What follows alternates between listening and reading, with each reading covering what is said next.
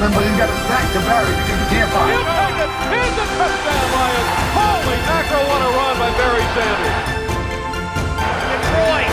It'll be a 15-yard penalty on the kickoff, but the play is not reviewable.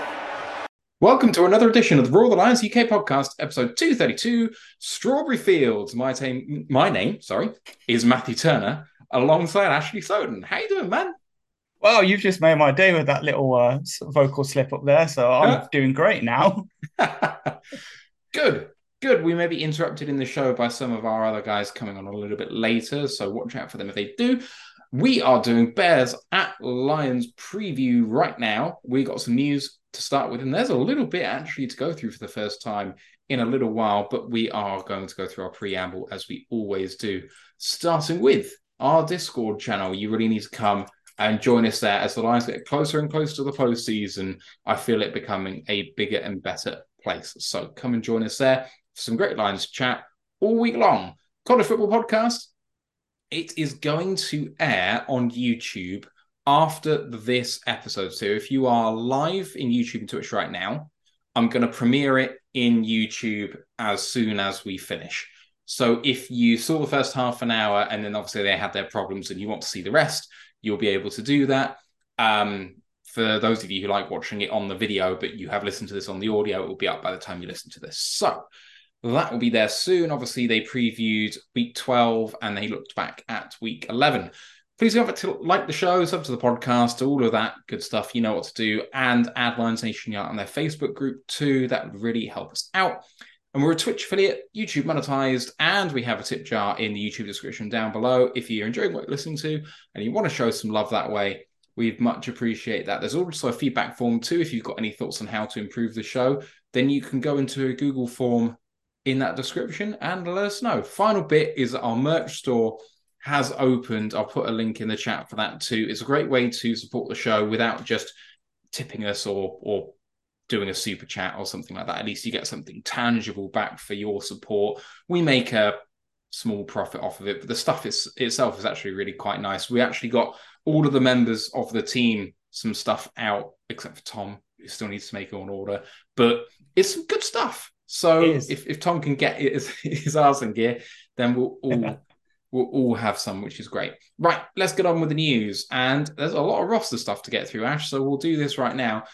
Halapoulivaati Vaitai has gone to injured reserve, and Dan Campbell says it's unlikely that he plays again this season. Obviously, with the the restructure, he took a pay cut to stay rather than being cut at the start of the season. He was a starter at the start of the season. Through injury, kind of lost his job to Graham, and then Graham has just outplayed him really. So he was only a backup, but it's a sad way really to see his Lions career and potentially career finish.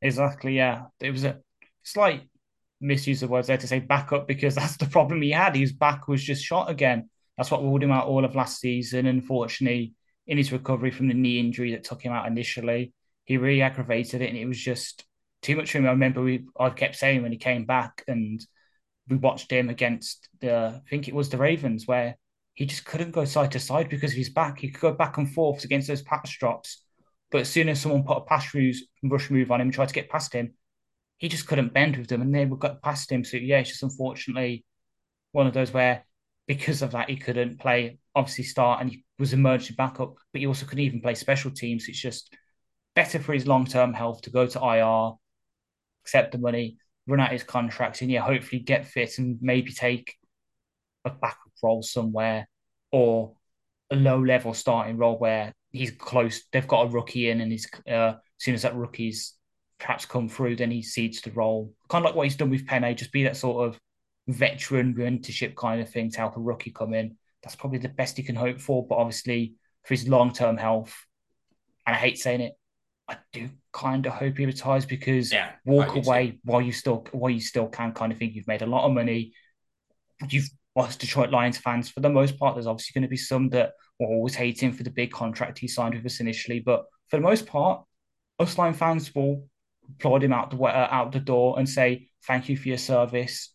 we hope you all the best in the future because for the two years, two and a bit years he's been with us with the Dan Campbell regime, he's been a really damn good right uh, right guard, and he's obviously helped Sewell acclimatise from being one of the youngest draft picks on the offensive line in NFL history, I believe. Like he's a year younger than me, and that's saying something. To arguably the best right tackle in this league. So much thanks to Hal for the role he's played in that. Just had a load of alerts come through, but they're all old, which is really weird. Mm. So I'm just going to turn them off. Um, anyway, yeah, I, I echo your sentiments. He, I think it would be best for him to retire gracefully with his health.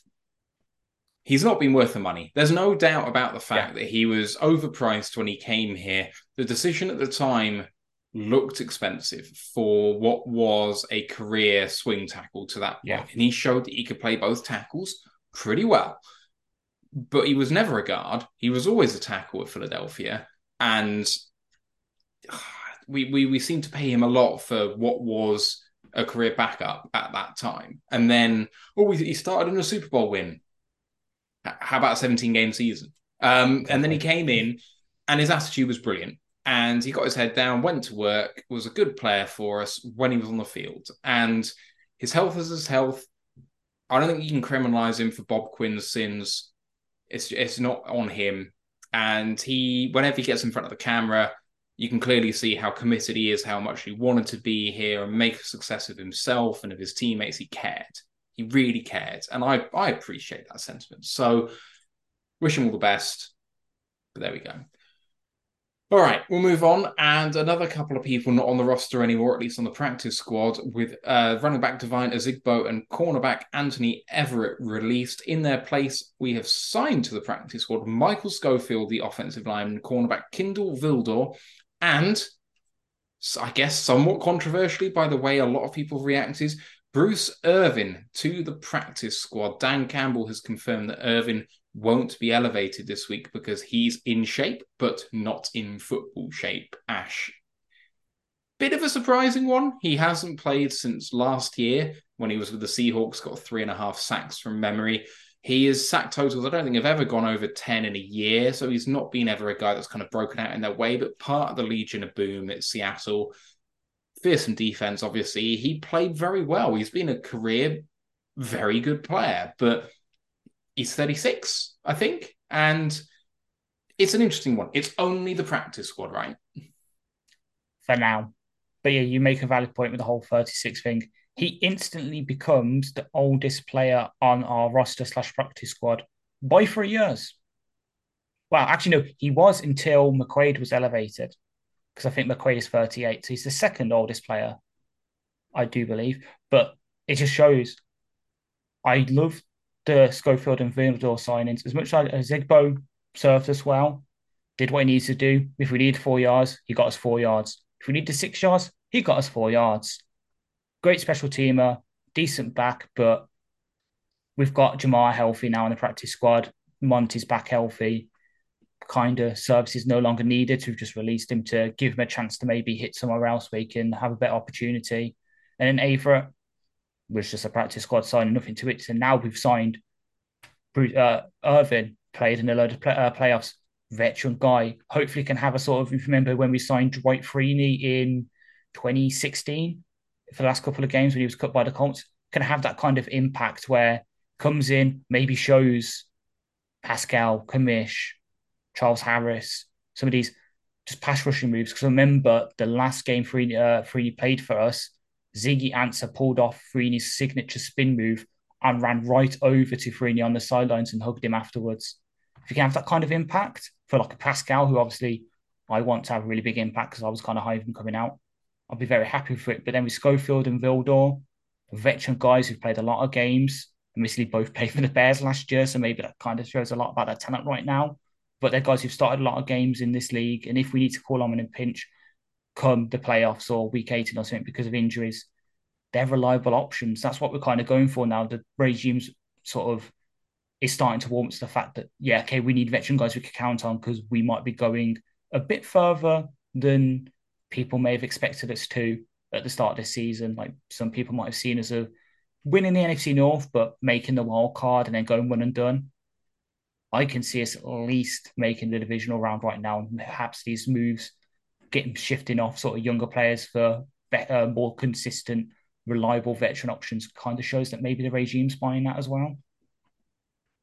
Just to qualify, uh, Jake McQuaid signed to the pra- signed to the 53 man squad from the practice squad.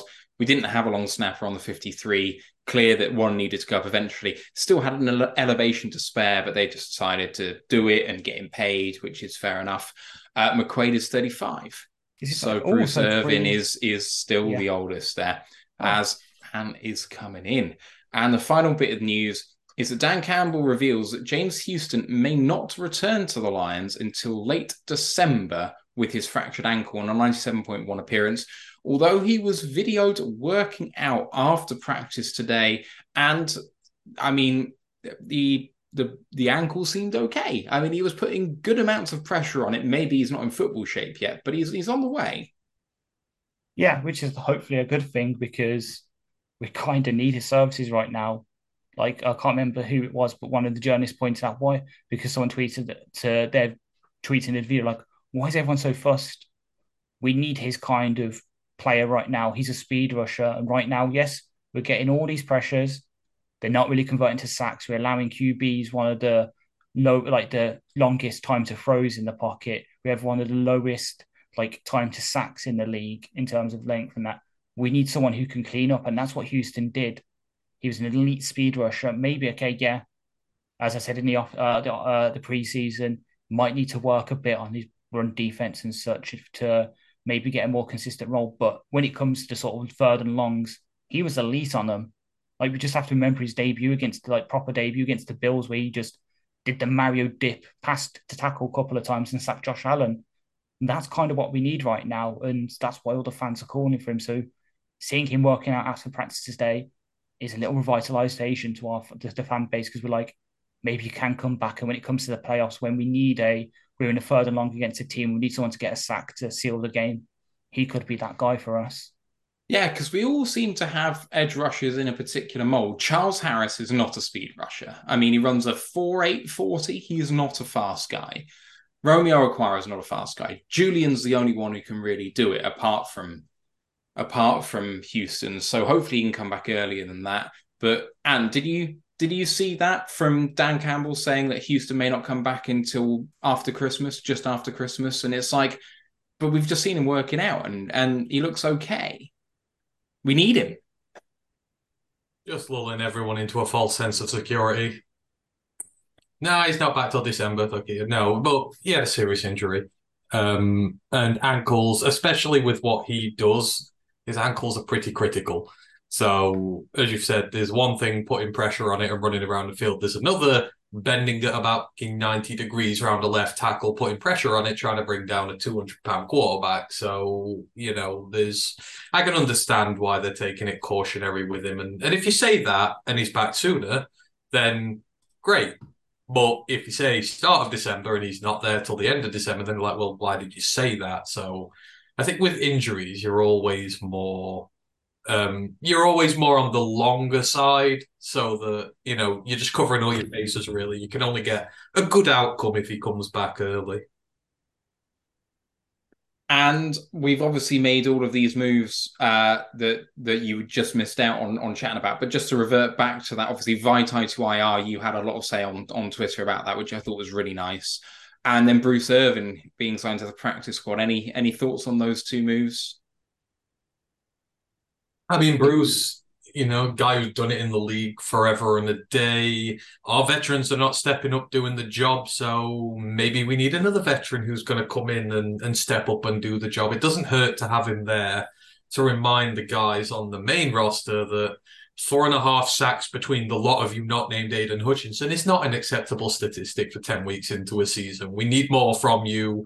You're not doing well enough. And this guy who's been there, done everything, think he's won a Super Bowl as well. It's like he's sat there, he's still hungry, and he's after your job. So it I think it's good to have someone like that sort of sitting there waiting because if you have another week or two of all these ineffective performances, I'm ready to start jettisoning these guys and getting ready for the future. You know, get the roster spots available, start deciding what you're going to do in free agency and the draft in regards to it and make progress. Because, yeah, it's just four and a half sacks between what six guys. We said Edge was seven deep coming into this season, and we were quite confident that we were going to be really good in that department. And I mean, even Hutch isn't getting the the finish. I know he's playing really well, but no one's helping him, and we need that more than anything. Which is why missing Houston's so bad because you know, as, as you guys were saying when I first came on, it's it's the speed aspect. There's there's no one as quick as him and who can bend as much as him around there, and that puts a lot of pressure on an offensive line. And when you don't have that, when you have too many of the the samey same guys like we have, it's it's easier to deal with. So I, I like the moves that we've made. Bring him in. He's a vet guy who knows what he's done, and and they're not going to bring in a scrub who's collecting a paycheck. I think he's still got something to prove. So yeah, you, you've got to keep wheeling and dealing. You've got to keep finding ways. And, you know, we need help at edge. And, and Brad's gone out and done that. So great for him. For Hal, it's just disappointing. I mean, I'm pretty sure two years ago I was not I was not on Hal's side because I was a big Tyrell Crosby fan. So that kind of almost put me at odds with Hal, given I wanted Tyrell to have the right tackle position. And, you know, he won me over completely with how he came about and did his business. Tenney said how much he's helped in his development and you can't deny how much he's helped this team and to see him have this injury, you know, back injuries is just a it's a put no pun intended, a backbreaker for alignment. It's just so hard to come back from because you're using your back every single play. You are putting so much pressure on it, and it's just it's a really hard injury to come back from. So I'm disappointed. I hope there is a future where he can spend the rest of the season recovering, the entirety of the off season recovering. He's got nearly a year now at this point. Get him into some sort of shape and bring him in on a vetman deal, or hell, even a practice squad place you're probably sneaking by at this point, and have him around as depth on a much cheaper deal if you can. But if not, maybe coaching. I don't know, but I just wish him best wherever he goes. I do. He's he's he's overcome a lot of initial skepticism because of that in contract Quinn gave him, which you can't blame the player for. Of course, he's going to sign that deal, but yeah, it's disappointing for him. Definitely is. Right, let's get on to the Bears preview. And the Bears come into this game last in the NFC North at three and seven. Their expected wins per Pro Football Reference is three point seven. Their season so far, well, they didn't start out the best with losses against Green Bay, at Tampa Bay, and at Kansas City, as well as at home to Denver. Got on the board with a win at Washington, but then a loss against Minnesota, a win against Las Vegas, losses against the Chargers and the Saints and then a win at home most recently against the number one seeded Carolina Panthers. Seeded draft position, that's what I meant. Uh, anyway, very different things, those two. Uh, the betting for this game has come in significantly with the news uh, that Buggs and Jackson are out and Fields and Herbert are back. So this game just 24 hours ago was a nine point spread in favor of the Lions. It is now 7.5 and is coming in. The Bears are 16 to 5. The Lions are 4 to 1 on. That puts the Lions' uh, estimated win percentage at about 80% with those odds. The over under is 48 points. As I mentioned, Buggs and Jackson out. They did not practice all week. For the Bears, Noah Sewell is out and therefore you will not get all of those three brothers playing in this game, unfortunately. Uh, Edmunds, Sanborn, and Foreman are all questionable, so that is a big potential loss for the Bears with with no Sewell and Sanborn and Edmunds questionable. Their linebacker core in the interior is looking particularly thin. Uh, I mentioned Herbert is back. He was the only notable player on injured reserve for the Bears. Uh, I'm going to go into the depth chart and the starters in just a minute, but boys, does that feel kind of like a fair line in it coming in because of those things? Ash, we were talking about the news off the air about Fields and Herbert being activated. Do you think Herbert's a bigger deal than Fields? Yep, for me, yeah, personally, because Fields, yeah, he can run all day. Good gives the Bears account a couple of clips to tweet later on in the week.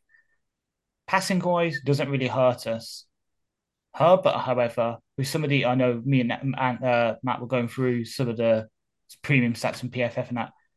According to some of them, he's been really damn good this year. Like his top 10 uh, for backs have had like at least 20 carries. in like yards after contact, breakaway, run rates, all these premium stats. So yeah, he's not really getting loads of carries. He's getting about between five and ten a game, but he's really making use of those. So someone who can hit the second level, break off those big runs for me is bigger than someone who can just run around from pressure and then throw an interception to Aidan Hutchinson because he doesn't see him lined up a cornerback. Like neither of the QBs for Chicago really scare me. Herbert kind of does a bit because we saw what Ekeler did to us last year, uh, last week, and if the Bears look at the tape and use Herbert in those kind of roles, he could do some damage on us. And do you think that line coming in is fair with those moves? I mean, I think Jackson's a big loss for us. Yeah, but even with Jackson out, I mean, you're talking about a team that's levels, and I mean levels better than them. And, you know, we've missed Jackson for games this year. We've missed half our offensive line for games this year, and we've still done fine. I think them bringing it in is is it's out of pity. I'd be smashing the hell out of this line. I'd I'd back us to beat double over this team. Our trenches are so much better, and it's not just that they execute so much better. They are you know they are coached much better. We've seen this in recent weeks. The offensive line is coached to an elite gold standard, no matter who's in there, and it just does its job so damn well. The defensive line, whilst it's not getting the end production, it's like one of the best in the league against the run. It's one of the best in the league getting pressure. It's just trying to finish it off. You know, we are that far in front of them at this point. I don't think it makes a jot of difference in this game. We are a far superior team to what they are. And we're going to absolutely kick their ass. And this line coming down is just a bit of a joke for me. I, I don't really think it matters. Herbert coming back actually might be a blessing because D'Onta Foreman is a pain in the ass. He's a pain in the ass running back who, wherever he goes, he doesn't seem to get a contract, but he seems to pull out yards. He seems to do all the dirty work and give that offense something that it needs. It helps it move the chains and be adequate. If Herbert comes back and starts eating into his carries and disrupting his momentum, that might be better for us. And Fields is coming back after an extended layoff, and we all remember what we did to Fields last Everyone goes, oh, Fields destroyed you and all this. What was he? Nine of 22, 75 yards and a pick last year at Ford Field, one interception. Oh, yeah, he had the nice fancy runs and he beat us a bit through the air at Soldier Field, but the team adapted to him. Got one game and they figured him out and they exposed his shortcomings. So I don't care whether it's him or Bagent, they all turn the ball over a lot. You're able to take up, take part in that. So no, I don't think the moves matter a jot. Um, I would just absolutely smash us to take that. I don't think the Bears have got a chance in hell of covering what seven and a half points. No way, they'll not cover double. Yeah, I'm just looking through the stats now. It in the, it was in- seven of 21 for 75 Oh, yeah. yards, one touchdown, one interception, and then 10 rushes for 132 yards and no touchdowns. That's it. He had two fancy runs against us last year, which everyone remembers, and and that's it. People forget the rest of the game, and they forget that he threw what two pick sixes against us. We had him home and away. It's like Yeah. he's just been he's yeah. You Yeah. know what he is, and, and Glenn seems to know how to scheme for him and that offense. It's the same offensive coordinator. It's bland and vanilla as hell. It doesn't matter whether Fields is there or not. And like I say, if you're going to cut into your best running backs, time, they should just run Foreman. They should use Herbert sparingly and just let Foreman do his stuff. You cut in there, then that's going to cause issues in camp. That's going to cause issues with him. So I think it's great that he's back. Let's move into the Chicago team. So, as we say, Justin Fields is back. Tyson Bagent has played the last four games and has gone two and two as a starter. Fields was one and five before that. Uh, the third man is Nathan Peterman in the funniest thing ever. Uh, the four running backs for the Chicago Bears could be four guys who might all be running back two in other NFL teams. Don Foreman, Roschon Johnson, Travis Homer, and Khalil Herbert coming back off IR. Wide receiver wise, they are a bit light. When have they not been? DJ Moore is the number one that came in the big trade out of the number one pick. He's been fantastic so far this season. Darnell Mooney, Tyler Scott, Equin- Equanimeous St. Brown, Trent Taylor, Velus Jones. So do they have three wide receivers people actually want? I'm not sure, but they definitely have one. Despite how much the argument between Bears fans and Lions fans is about DJ Moore and Amon and Brown, in isolation, DJ Moore is a fantastic wide receiver one. And he's playing, he's having a career year uh, so far. We'll come into that in just a little bit. Tight ends, Cole Kmet, Bob Tonyan, and Marcedes Lewis.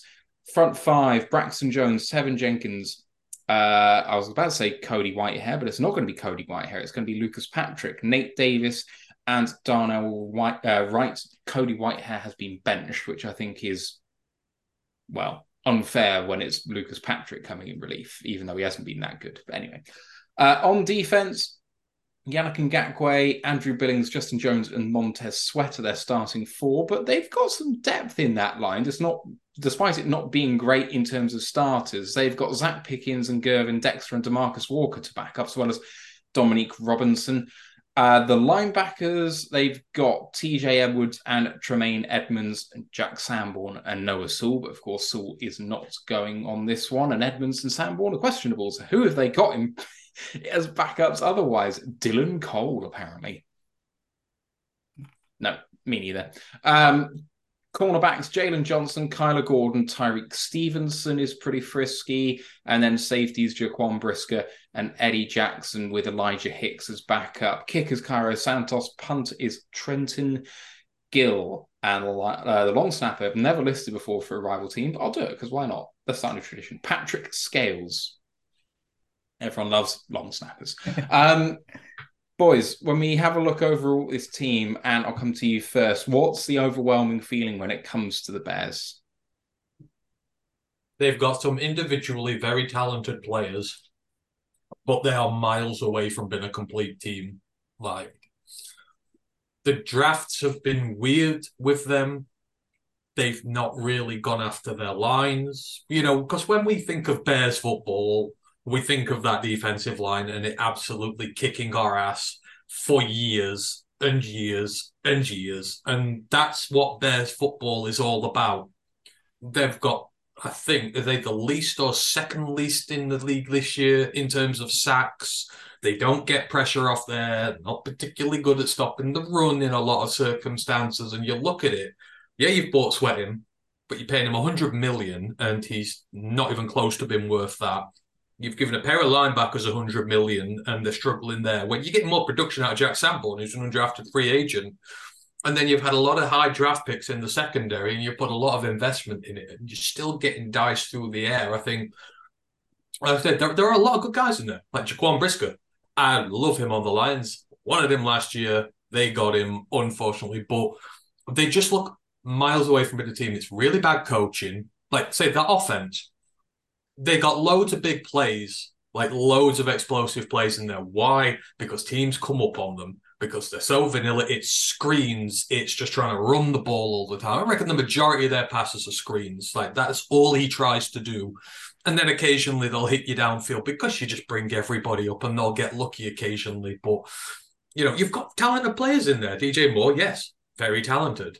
You know, guys like Teven Jenkins, Teven Jenkins on the line, very talented you know, you've got Cole Kmet, who's a pain in our ass, and he's like, he's the one. Like uh, everybody, even DJ Moore, I don't care about him. Cole Kmet's the one who's always killed us, you know, constantly. Very talented players, but badly coached and too many holes in there for them to be realistically that good. They've beaten up on bad teams this year. When they come up against good teams, they just don't have the team to fight against them. They they beat other bad teams. So I, I don't know. I don't get how they're building that side. Uh, it's nowhere near as good as their fans mouthed off that it was going to be. But that doesn't mean I don't like some of the guys in there, but not particularly enamored by that team. What about you, Ash? I completely agree. So I was just quickly doing some quick math. Ten about ten percent of their plays roughly are screens. That's pretty damn high, I believe. Like, but yeah, again, play. They've got some good players. DJ Moore, me and uh, Matt were discussing it uh, off air before we started. Top 15, 20 wide receiver in the league, really damn productive on some bad offenses in Carolina. When you had Cam Newton throwing him the ball and Sam Darnold throwing him the ball to come here and he's putting up career numbers. Really good, damn good receiver. Just stuck on bad teams. Darnell Wright, obviously, everyone uh, was it was Eric Schlitt's draft plush in this uh, in the first round this year. Really good right tackle, coming really solidified that position for them. Kmet's a damn good tight ends, as we all know. Preferred me to speak about Herb, uh, Herbert. He's a good running back. So is Foreman. Like we saw what he do, he can do when he gets up to speed last year when he was playing in, for the Panthers. Roschon Johnson, arguably one of the best college backups last year behind Bijan. Really damn good running back. When he when hopefully he gets a few more carries for them when he's not playing, they're not playing us. And on the defensive line, Sweat's a good player. Happy to get for him to get his payday now at the Bears, but they've had to use all their cap. He's got a lot of money. We all can remember that how much I like Zacch Pickens and Gundolf Dexter in the draft class. I was really high in them and as day two prospects. They're not really getting played that much by them and not really being put in positions to succeed. Like the list I can see, obviously, I'm on our lads. They're listing Zacch Pickens as a nose tackle when he was an, an undersized D tackle. Like, that's bad scheming. Edmunds, Ed, well, out of the two, their starting linebackers are like TJ Edwards a lot more than like Tremaine Edmunds. I want, I was kind of low, uh, like low key, maybe thinking of signing Edwards as a free agent for us. He's a damn good linebacker, and obviously Jaylon Johnson, Jaquan Brisker, Eddie Jackson, good players. Been for a couple of years, just stuck on that bad secondary as the pass rush in front them falls apart.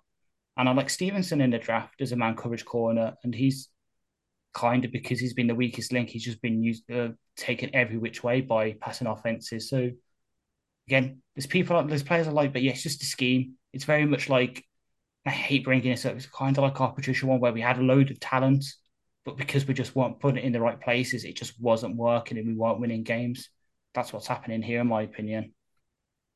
It's really it's a bizarre team. Um, it would go in the Hall of Mid if it could, because if I have a look at this team, I don't think it's bad. Like I just don't think it's a legitimately awful team. Like that starting five in the offensive line, you go into it saying we'd like to improve, but there's a lot of teams that would look at that and go, it's better than what we have. Like there's a lot of shit O lines out there, and that's, That's just not a compliment, though, is it? Really? no, no, okay, but but the idea of like if you want to be the worst team in the league, then having the worst offensive line is a really great way to start. And I just don't think they're there either. They've got a legitimate couple of weapons in the passing game, in like you say, in DJ Moore and and Cole Kmet. Fields, I think, is a bit of a liability when it comes to passing the ball, and he's just kind of holding the team back a little bit now. And you guys know I'm one of the Fields believers, but at this point, you got to start saying, "Got to do it soon, otherwise you're off, mate." And I mean, they've gone all in on the running game, which has worked in terms of the metrics, and I'll talk that in a minute. Montez Sweat was a player who they've vastly overpaid for, but he's going to give them an injection of something they needed because, like Ant said, they're like second last in the league in sacks, and he's not a big sack guy, but he's going to get some pressure, and they sorely need it because the back seven is good. Like Sanborn has legitimately, as an undrafted player, been one of the best linebackers in the NFL since he came in last year. Like he's been fantastic. TJ Edwards, obviously one of the best in. Uh, uh, sorry, which one am I thinking of? Tremaine or TJ? PJ. Thank you. Sorry, Edwards and Edmunds, I get confused. TJ Edwards, fantastic linebacker, and, and Edmunds isn't bad either. The back four, I mean, uh, maybe Gordon isn't great. I like Tyrique Stevenson. Jaylon Johnson, I hate, but apparently he's good. And Brisker and Jackson are the solid safeties. So fix that front four. And that defense isn't too far away. Again, I say it's very easy to say fix that front four, but with Sweat, they're maybe only three away now from having something passable. So I don't think this is as big a rebuild as people think it is. It's just they've got kind of key gaps somewhere. And it starts for me, boys, at quarterback. So the, the thing I have against it is where's the young core? Like that team is a rebuild. Whether they like it or not, they are a rebuilding team. So why are you paying Tremaine Edmunds? Why are you paying Montez Sweat? Why are you paying big money out for all these guys? When, like I say, you've got Jack Sanborn out the draft, you can make him your starting linebacker. You know, this is that's how a good young team builds. And you look, is the quarterback young? I mean, look, in the grand scheme of things, yes, but they're probably going to can him this year if they lose much more. The running backs, kind of, you got Herbert, but all vets. The wide receivers, DJ Moore's the big guy there. The rest of them are scrubs. There's there's no future there. The offensive line, Teven Jenkins and Darnell Wright are the young guys. Yeah, Braxton Jones maybe if he could be, but like, where's their Penei, their Amon Ra, their Aidan, their, you know, they've skipped the process. Like, we went through a couple of very rough years, deliberately knowing we were building a young core, trying to find guys out of nowhere, trying to make as much of this team as possible before imbe- investing. They've skipped that step.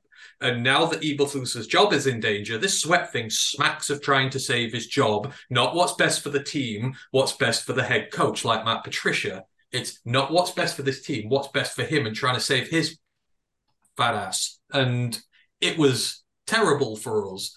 And I, I, and that's what I feel with this team. Yeah, they've got some very skilled players on there, but they're not at a level where they can be acquiring those skilled players because they don't have the future longevity. They're not in a Super Bowl run. And all these contracts for them are terrible. I mean, they've just given Billings, the nose tackle, a new two or three year deal. He's old.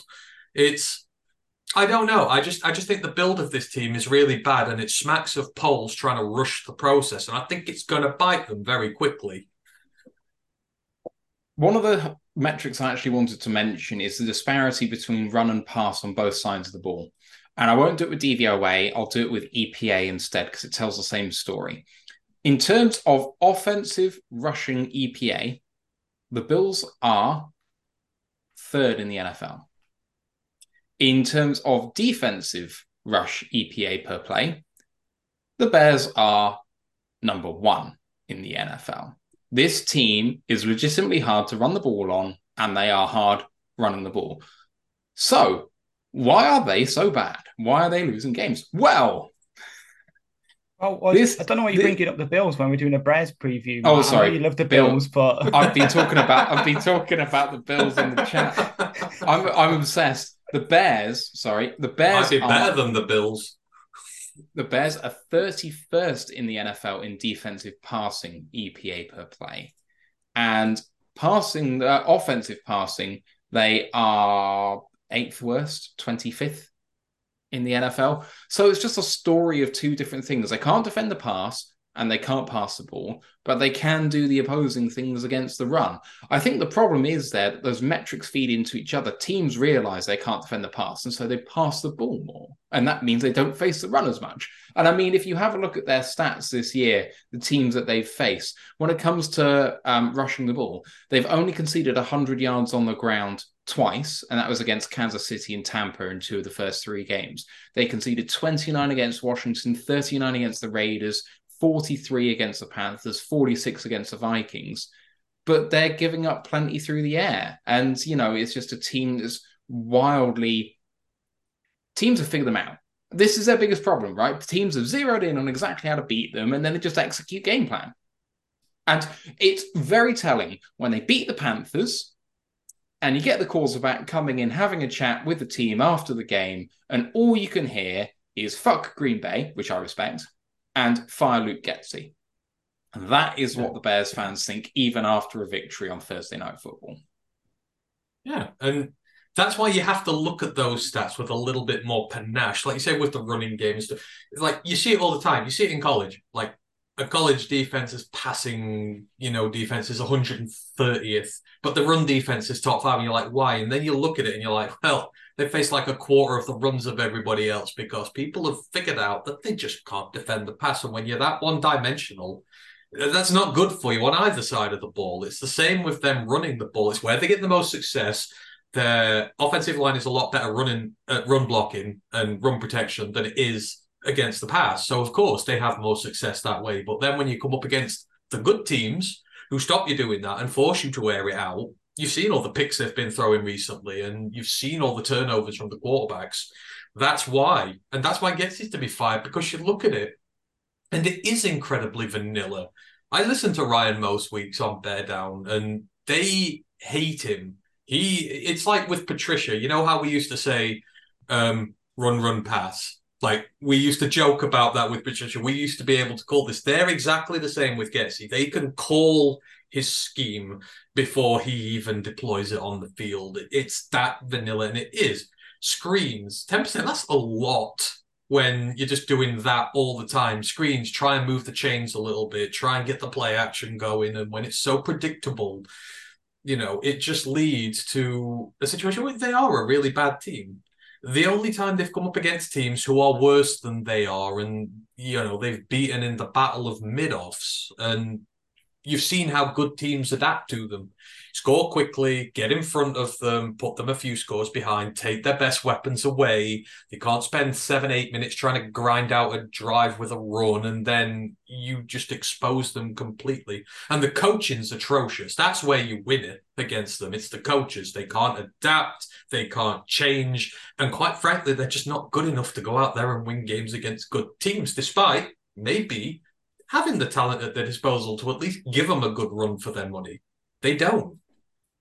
Yeah, completely agree. It's such a big distinguisher in this league is who's calling the damn plays. And I mean, it's so obvious when you say it, but it's a really underrated factor of most of these games. And actually, when it comes to reviewing these, it's maybe something that we could focus more on. I could focus more on in terms of and who we're playing is what the coaches are, who what they like to do, what success they've had in their career, because it's informative. It really is.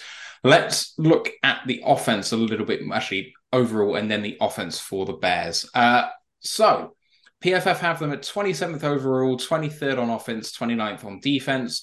DVOA has them 28th overall, 25th on offense, 28th on defense. So, not much variation there. On offense, they play 85% of their snaps between 11 personnel and 12 personnel, 61 in 11 and 24 in 12, getting minus 0.05 and 0.14 EPA per play in those. They pass two thirds of the time in 11 personnel and just under half the time in 12 to counter those formations. The majority of teams play a variation of nickel against them 425, 30% of the time, 245, 26% of the time. And then in uh, oh, another nickel formation, 335, 9% of the time. And then in some variations of base, only 19% of the time, 3 4, 12%, and 4 3, 3%. So the majority of teams are coming out facing the Bears in nickel a huge amount of the time or dime formations. Uh, Justin Fields as the starter this season, 100 completions on 162 attempts. Uh, I have no idea what that number is that I've just put oh. in there. Never mind. 1,201 yards, 11 touchdowns, six interceptions, uh, passer rating of 91.6, and a QBR of 39.1. He's also on the ground, 47 rushes for 237 yards. That's five yards per carry and one touchdown on the ground. PFF grade of 73.6. D'Onta Foreman is the lead back at the moment, though, of course, with Khalil Herbert coming back in form and Foreman questionable. We'll see who goes. But Foreman who tore us a new one last year. 86 carries for 367 yards. That's 4.3 yards per carry and three touchdowns. Also, nine of 13 um, in the air for a touchdown, although I'm being very bad with choosing my stats for this. Uh, PFF grade for him of 77.1. DJ Moore, I mentioned that he was having a career year, and he he's having a damn good year by his standards. So, DJ Moore, 52 catches on 71 throws, 793 yards, five touchdowns for him. And having a look at his career, he's on track to smash his um his yards per game because he has had a the mo- he had three consecutive 1100 yard seasons in Carolina. Fell off last year with 888. With 793 now, he's already going to pass last year's total comfortably. And he played 17 games there too but he's on pace for, let me see now. So he's on 79 yards a game. Oh, he's on 79 yards a game in his best season. So yeah, he's, he's, he's about there actually, but it's still a very good year for the first year in, in the Chicago offense. Uh, tight end Cole Kmet, 46 catches on 57 targets, 419 yards, 9.1 yards per catch, five touchdowns for him, PFF grade of 71. The grade for Moore was 84.5. Other good grades in this team Marcedes Lewis, 76. Teven Jenkins, 72, the right guard, moving over to left for this game to accommodate Nate Davis. And the running back, Roschon Johnson, 68.2, the rookie. Other bad grades in there. Larry Borom, the backup tackle, 49.5. Guard Ja'Tyre Carter, who was a late round draft pick last year, this year, last year, can't remember. He's got a grade of 49. Lucas Patrick, 48.9. And he's coming into the team for this game. And Bob Tonyan from Green Bay, the tight end, 47.1. Oh, and Cody Whitehair, too. He was a obviously dropped for this game. He had a 44.7 grade. So maybe Lucas Patrick at a 48.9 is an upgrade. Um, this is a weird team on offense. And maybe this feeds into the rushing stats that we were talking about earlier. On third down, they are seventh in the NFL with a conversion rate of 43.6%. On fourth down, seven completions on six or conversions on 16 attempts is 23rd in the NFL. But in the red zone, they're very good. 17 touchdowns on 27 trips, that's fifth in the NFL. So good on third down, good in the red zone, which speaks to being a good, solid rushing team when it comes to short yardage, short yardage situations. I've spoken enough. It's clearly late, and I'm struggling to speak here. So I'm going to pass over to you guys.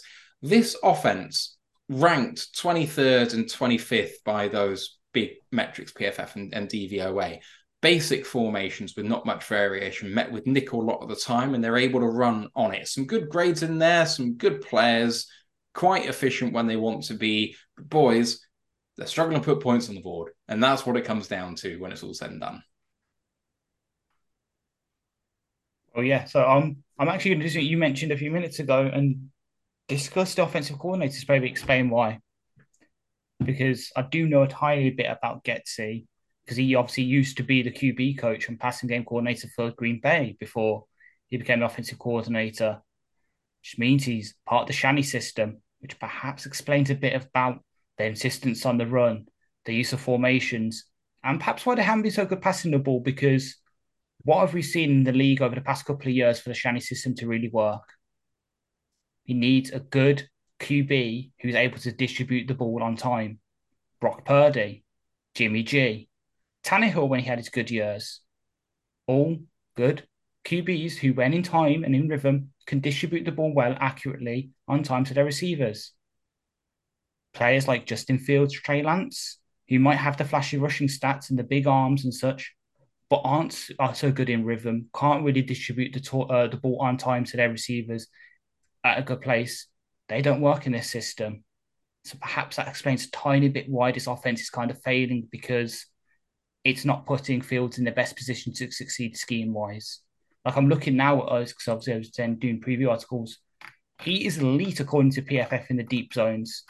96.3 grade, passing grade, when targeting when his targets are 20 plus yards down the field. That's pretty damn good. But they only throw that deep 16% of the time. They throw the ball roughly about the other percentage, they're throwing all close to the line of scrimmage where, yeah, okay, zero to nine yards, good, about 80 grade. But every QB is like that. Into the intermediate zone, which is the, kind of where the NFL passing offenses go these days, especially the Shanny, Shanny scheme, below average grade, 51.2. He can't use the area of the field that is the most important in today's NFL, where you target the linebackers and the safeties. Field just can't do that in this scheme. And that's where DJ Moore on in breaking routes uh, does his work. Darnell Mooney in the slot does his work. The only a player that Fields can seemingly consistently target there is Cole Kmet, and that's because he's a big ass motherfucker. So it's easy. So if Fields throws it a couple yards off uh, off target, he's got the catch radius to bring it in. It's just this. It, it might be that Fields needs a new offensive coordinator to maybe who can use the best of him. But at the same time, the Bears need a new QB, as you said, because it's just not worked for him here. He needs a new start. So if they keep Getsy around and they get Caleb Williams in, God help him, because they're probably going to do the same to him. And yeah, he might have a bit better of a defense who can, you know, actually stop some people every once in a while, but he's still got to be the guy there. And kind of we've seen this year with uh, Williams at USC to kind of go a bit into Ant's territory. He can't do it all by himself. And that's what it might be here. The QB has to do everything himself and just can't in the modern NFL. So that's why they're failing. Caleb's performing a masterful tank at the minute. He's just putting himself behind Drake, so Drake is the one who has to go to Chicago. I, I, I admire Caleb's dedication to his own personal tank. It's great. I think he's a great guy, but Ash is right. Fields isn't that good in some regards. I mean, JT showed it on QB School. Bagent drops back a full second quicker than Justin Fields does. I mean, the drop back, he's so slow and lethargic and looking for his guys early. Tyson Bagent, confident, quick drop back, scans the field, good pass because I know he's thrown a load of picks, but he's an undrafted free agent from Div 2.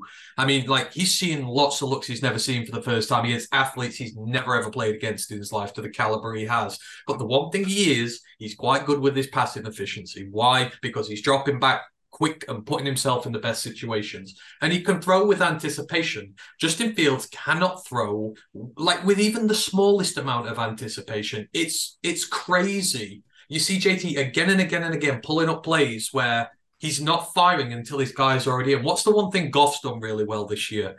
He's throwing with elite anticipation. His balls are halfway to the target before the guys are coming out their routes because he knows exactly where they're going to be. That is a good, confident quarterback.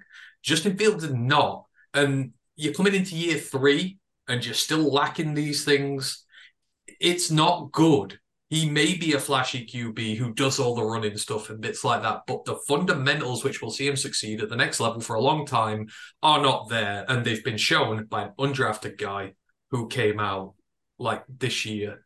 He's playing his first ever football at this level before. So there is certainly an issue there with him. And the other thing I very quickly wanted to mention, you mentioned DJ Moore. He's on course for a career year.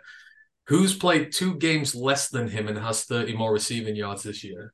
Oh, yeah, the guy on our team who is not as good as him. First there was Mooney, then there was Claypool, and then there was Moore. They're better than Amon Ra. St. Brown, shut up. No, they're not.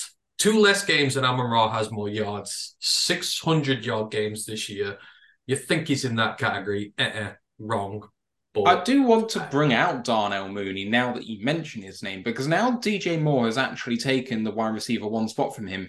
All the narrative was, well, now Darnell Mooney doesn't have to be the guy as the wide receiver one, as the only guy worth his salt. And to his credit, he did very well in that role as a guy who should never have been in that position, but was forced to perform. He had a thousand and fifty-five yard season in 2021. He played 12 games last year for 493 yards. He's played 10 games this year, all of them, and he has 321 yards. You're meant to be getting better assignments. Where are you? he feels like the deep threat this year. I, I can't corroborate that, but it feels like a lot of his catches Uh, are big give me a ones sec. deep down Uh, the field. Because you know, in- Moore's. I've got it in front of me. He's I might be 14.6 wrong, yards, but- 14.6 yards per reception. That's 1.6 yards higher than his career year. And it's 2.3 yards higher than last year. Because the one thing I've noticed about this offense, first play of the game, they will launch it in mile. And they've done that multiple times now. Mooney seems to be the guy they go at. So, you know, they, they try and catch you unawares, this team. But like I say, when you put up the stats saying how good he is throwing deep downfield, like I said, he doesn't throw that much. And the reason is, again, as I've already said, defenses tighten up against here because they're run based. They throw screens. You do bring your guys up. So it is going to give you some better matchups down the field. But you're not going to get away with that all the time. Same with the red zone conversion. I'm willing to bet they've not been in the red zone like anywhere near as much as a lot of other teams have. You know, there's a low scoring offense in a lot of cases. I don't reckon they go there as much. But yeah, I just want to mention those bits. But I will be nice and say Kmet's a fucking monster and I hate him. And we need to find something to stop him, whether it be a baseball bat or a loaded gun or, or something that stops him running on us. It's I think he again might be wrong, but I feel like he got all their receiving touchdowns against us last year. I'm sure he got two at Soldier Field, and I'm sure he I- got the one they got at Ford Field. I could be wrong, but he's got to be top of the guys who scored touchdowns on us for Chicago last year. He's a menace. He is a menace. Um, in terms of red zone trips, this year they've had 27. We've had 31. We've scored 15 touchdowns from the red zone trips. They've scored 17. Good. So they have legitimately more red zone touchdowns than us on less trips. They are genuinely more efficient. We just score more deep touchdowns. So It's yeah, for me, well, to go into that red zone, I think it is because Fields can run it. Because it Yeah. just gives you that other dimension in the red zone where you can run a speed option or read option with Fields and the teams have to respect it. It's either Foreman gets the ball and is able to get five, six yards and score a touchdown, or Fields keeps it and heads just beats people to the corner and gets in. Like I love Goff to bits, but that's probably the one thing Fields has on him is in the red zone. Fields' his legs just make him a uh, different Goff factor. has Don't- a- That's Goff Goff- got Goff- more rushing Goff is vanilla touchdowns Vick. than him last year. yeah, year. exactly. Goff is vanilla Vick this year though. Like I think he's. Goff, Goff had a zone read this year for a Yes. I know it was great, wasn't it? I called for it last week. You clipped it and put it on got- the bloody he's got- thing.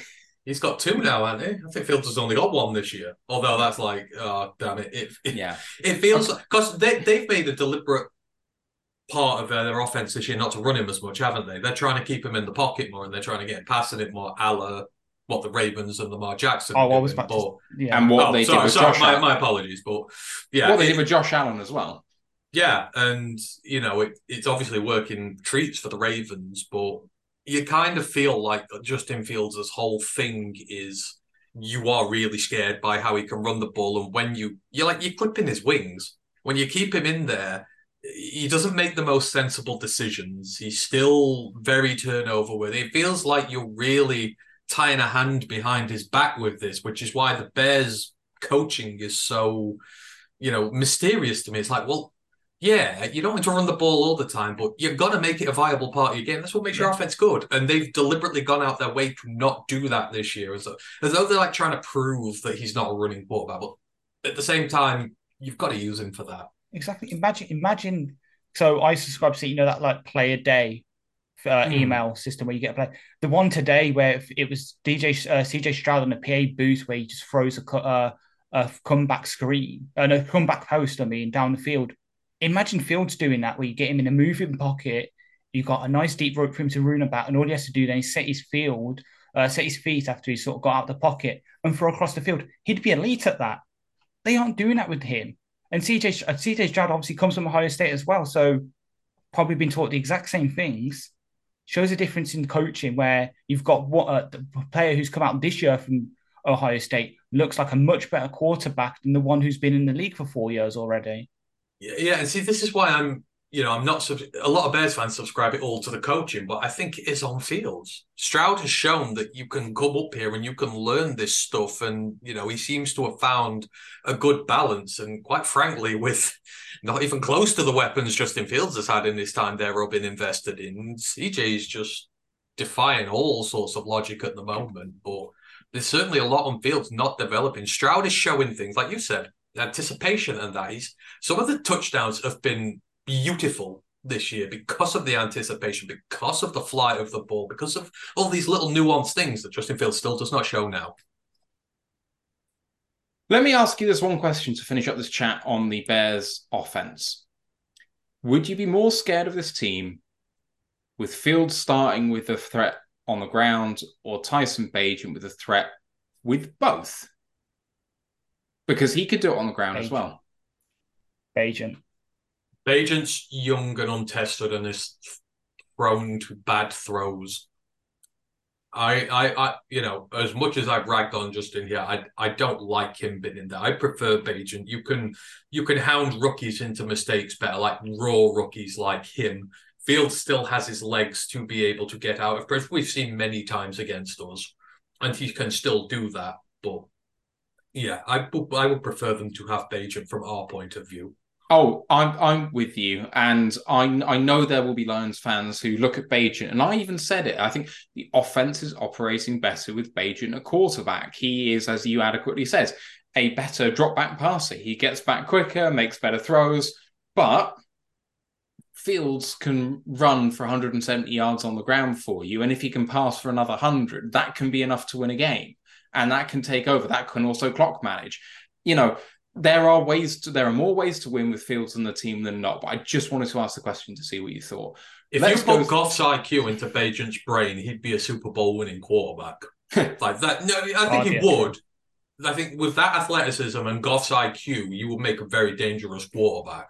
That's Which just ma- what he lacks at the minute. which makes sense because you might remember what this time last year, Reese was saying, "Oh yeah, there's a Division Two quarterback that the Lions have sent scouts to to watch a couple of times." That was Bagent. So this team also knows a bit about Bagent because we've seen him in college where not many people knew about him before the Super uh, the Senior Bowl. We were there watching him. So if it was Bagent's as well, we've got a better sense of what he can do well and what he can't do well compared to most NFL teams because we've seen him for a lot longer. Or we feel it's okay, yeah, we've got all these years of game tape of him at Ohio State and now here. But he's still because he hasn't developed as a passer. It's that scary thing that if he does somehow one day he just wakes up and he wakes up on the right side of the bed and suddenly that switch is flipped in his head and he suddenly figures out up there how to be a QB, he could be damn scary. Mm. But it's just the fact, as we said earlier, it's been so long that I truly doubt at this point that switch is ever going to flip. He's never going to flip it around. The best he can hope for maybe is like a Geno Smith revival in five, six years when he's been bounced around a couple of teams, been in a few offensive schemes and picked up that process of processing that way rather than it just being there. And he's injured this time. Like he's coming back off an injury. He's got a bullseye on him now. And I would exploit that if I was the Lions. You know, it's his throwing arm. There's injury to be had there. You put him under pressure, make him panic. It, it is a vulnerability. Even though he's back, it's a vulnerability because he's coming back off an injury layoff, which is fairly serious. All right, let's turn our attention to the defensive side of the ball. And the Bears are particularly unimaginative when it comes to formations. Play in nickel 68% of the time and in base 25% of the time. The remaining 7% is made up of a couple of different formations, but nothing more than 5% of their total defensive snaps. When they play nickel, they face the pass 73% of the time, which speaks to what we were saying about the Bears being especially weak against the pass. They're conceding 0.05 EPA per. No, they are gaining 0.5 EPA per play. Sorry, my bad. Uh, so in nickel, they're actually doing quite well. Uh, but in base, 4 3, uh, 25% of the time, minus 0.06 EPA per play, facing the pass 43% of the time. So not. Not what? That doesn't even make any sense considering what we've been saying about EPA. So I'm going to move It's on. It's because I think when they've got most of their interceptions in nickel, so that does heavily skew EPA, I do believe. Because I was, I thought the same when I first found this. Uh, when I found that, uh, the website using, when I first found it, I was a bit like that. But yeah, it's because interceptions and fumbles, so basically turnovers, do skew EPA. So you do see, for example, nickel probably is a bit higher because you're more likely to get an interception in that than you are in base, for example. That makes sense. Cool. All right. Well, at least we have a, a thought on that. Um, teams play 11 personnel 62% of the time against them and 12, 20% of the time. So teams are being fairly conventional against them. In terms of statistical leaders, the leading tackler is TJ Edwards. One pass defended, a forced fumble, a fumble recovery, two sacks, 112 tackles, five tackles for loss, five quarterback hits, and a PFF grade of 80.2. Yannick Ngakoue, the late pickup in this offseason, the defensive end, he's the sack leader with three. He has 18 tackles, five tackles for loss, five quarterback hits, and a PFF grade of, wait for it, 38.4. Jaylon Johnson, he has been someone that I just don't believe the PFF grade of, but we'll speak about him in a minute. Two interceptions leads the team, one touchdown as well, four passes defended, a forced fumble, 23 tackles, a tackle for a loss, and a PFF grade of 82. And Tyrique Stevenson, the rookie this year out of Yeah, Miami. At Miami, yeah. Six passes defended, 57 tackles, a tackle for a loss, PFF grade of 47.6. They obviously traded for Montez Sweat for a early second round pick as it's going to end up being to try and change their fortunes on that defensive line. Other good grades in there, I say good in inverted commas. The safety Eddie Jackson 69.5, cornerback Kyler Gordon 69.1, and the linebacker Jack Sanborn 67.7. Bad grades in there. Eli Hicks, the safety. Eli? Uh, why can't I remember his name? It is Elijah Hicks. Um, 47.1, and Demarcus Robinson, the defensive end, 37.9. On defense, they are one of the worst situational teams in football. 30th on third down, 23rd on fourth down, 31st in the red zone. So not a lot to write home about there, despite being good in rush DVOA and rush EPA per play. And it's like, hang on a minute, in the red zone, you're giving everything up. Again, it's all coming through the air. So there we go. Boys, this defense, I mean, it, it starts with the front four. It always has, as you said, Ant, at the start of this show. And their front four just hasn't got it done this year. No, it, it's not a Bears team. Like every team has their foundational thing about them. No matter how many coaches they go through, there's always something about them that defines that team. And with the Bears, it's the edge rush. You know, back in the days when Akiem Hicks just used to make our life nightmare with Khalil Mack and all these guys, all four guys would need double teaming. That that was kind of what they put in there, and that's what won them so many games. Hell, it's what won them a Super Bowl. You know, the defense has always been the identity there, and again, this is so. This is why I question the ability of this team going forward. Because you look at the young pieces there, and there aren't. You trade for Yannick Ngakoue, who's come in and you know he's looked all right, but I believe his PFF grade's one of the worst on the teams as well. It's it's all their edges.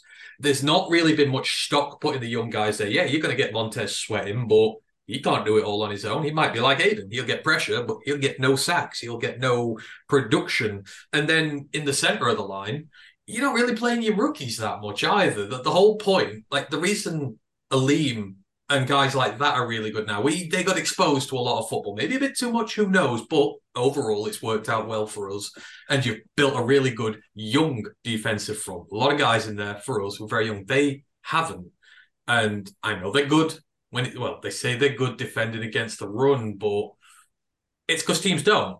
You look at all the teams who've beaten them, and I mean, a lot of them don't rush for like more than 50, 60 yards but it still put 350, 400 yards of offense down on them, which is which is more than enough. So, you know, they don't have that di- defensive identity that they usually do. I mean, you know, the linebackers they've been all right, but you know, you can't have a hundred million in there, have no pass rush, and then expect them to do everything for you and to to be able to live up to that billing. And the secondary, some guys have hit, some guys have missed it. It's still a big work in progress, which is why spending a hundred million on Montez Sweat and not just building the damn thing through the draft is so confusing for them. So, you know, I said, situationally they're bad because they've got some good players, but they've not got a good team and they've not got good coaches and they flatter to deceive.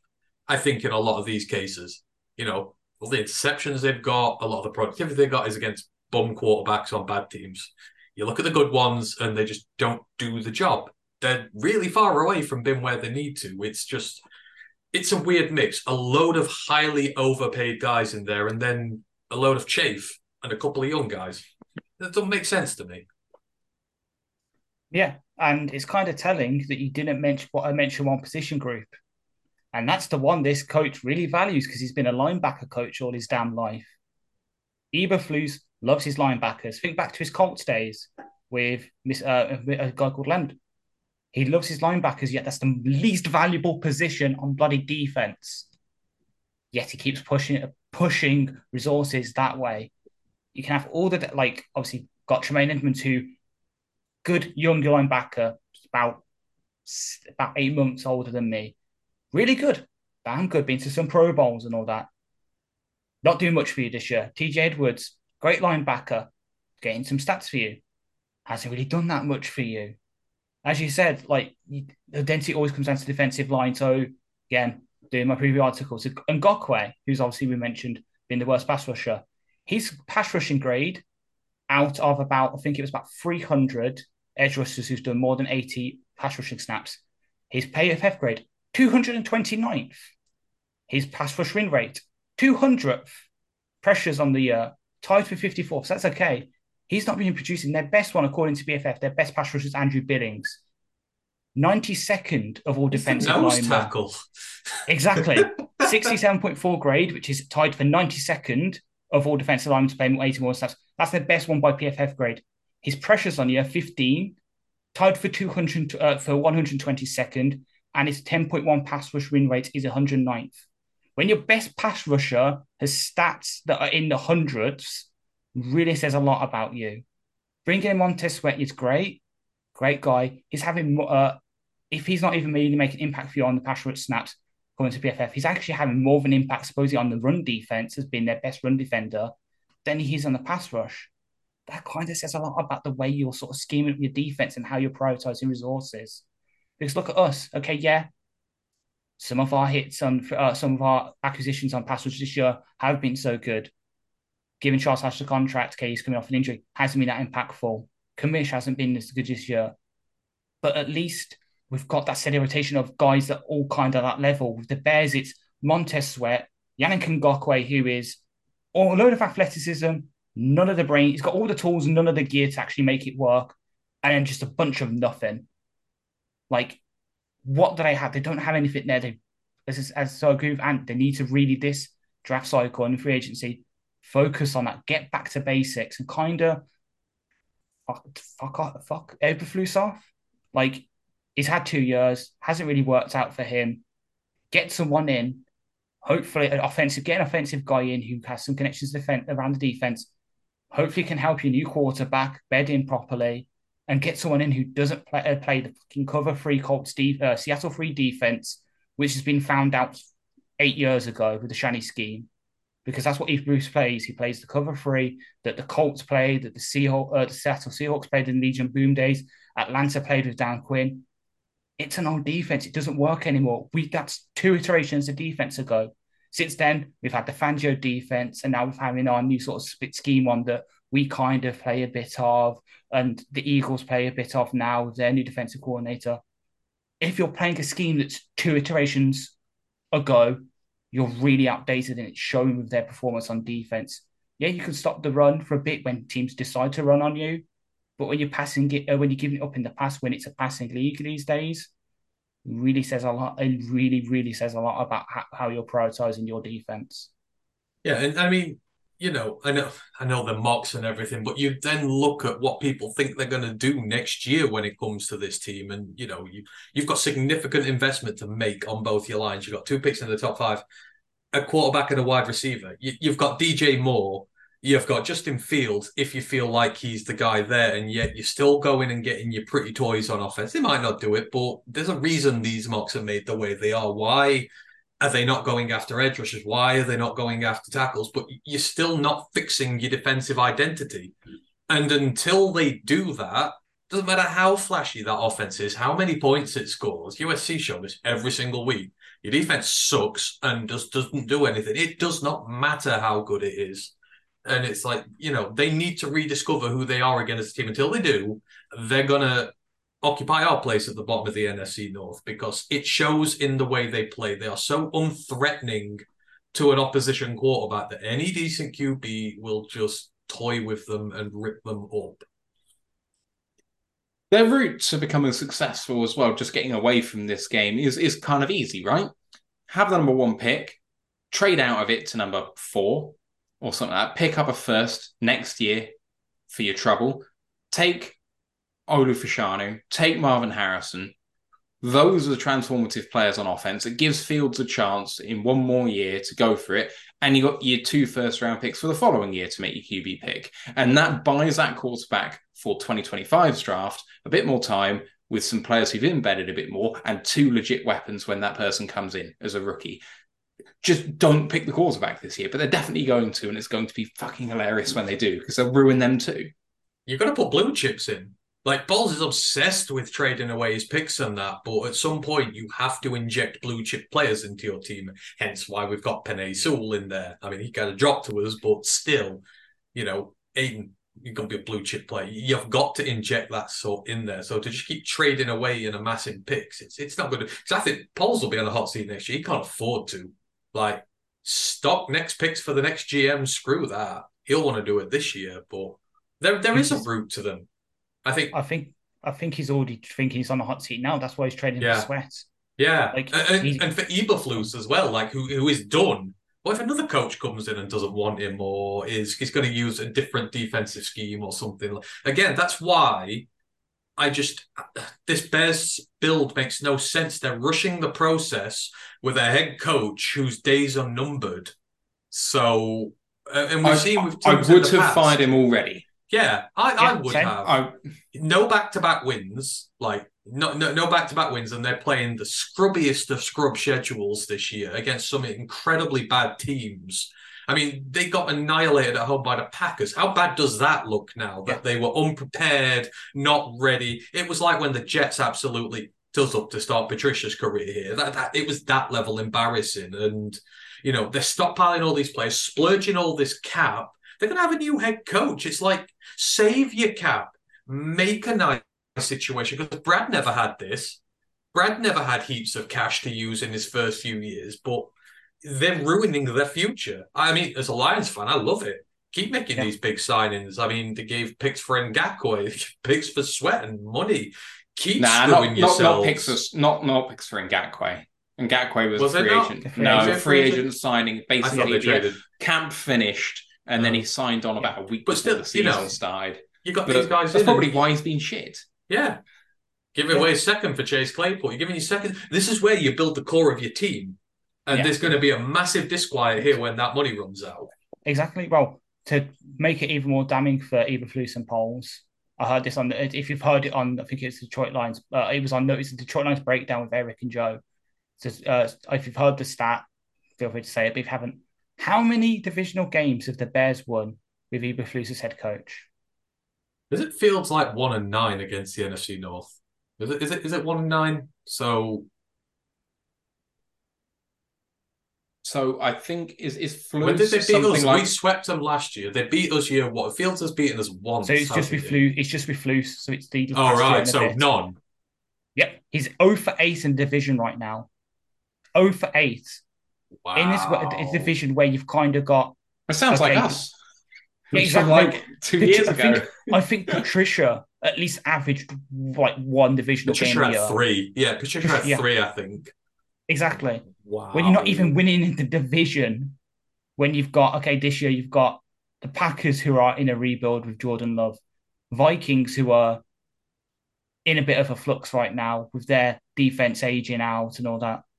Us kind of last starting off last year very slow. To be 0 and 8 in the division with all this and you splurging all this, it's just it's idiotic. As I say, I completely agree. Just get rid of Poles, get rid of flus, bring a whole new regime and start again and do it properly this time. Yeah, they're, they're rushing for quick results.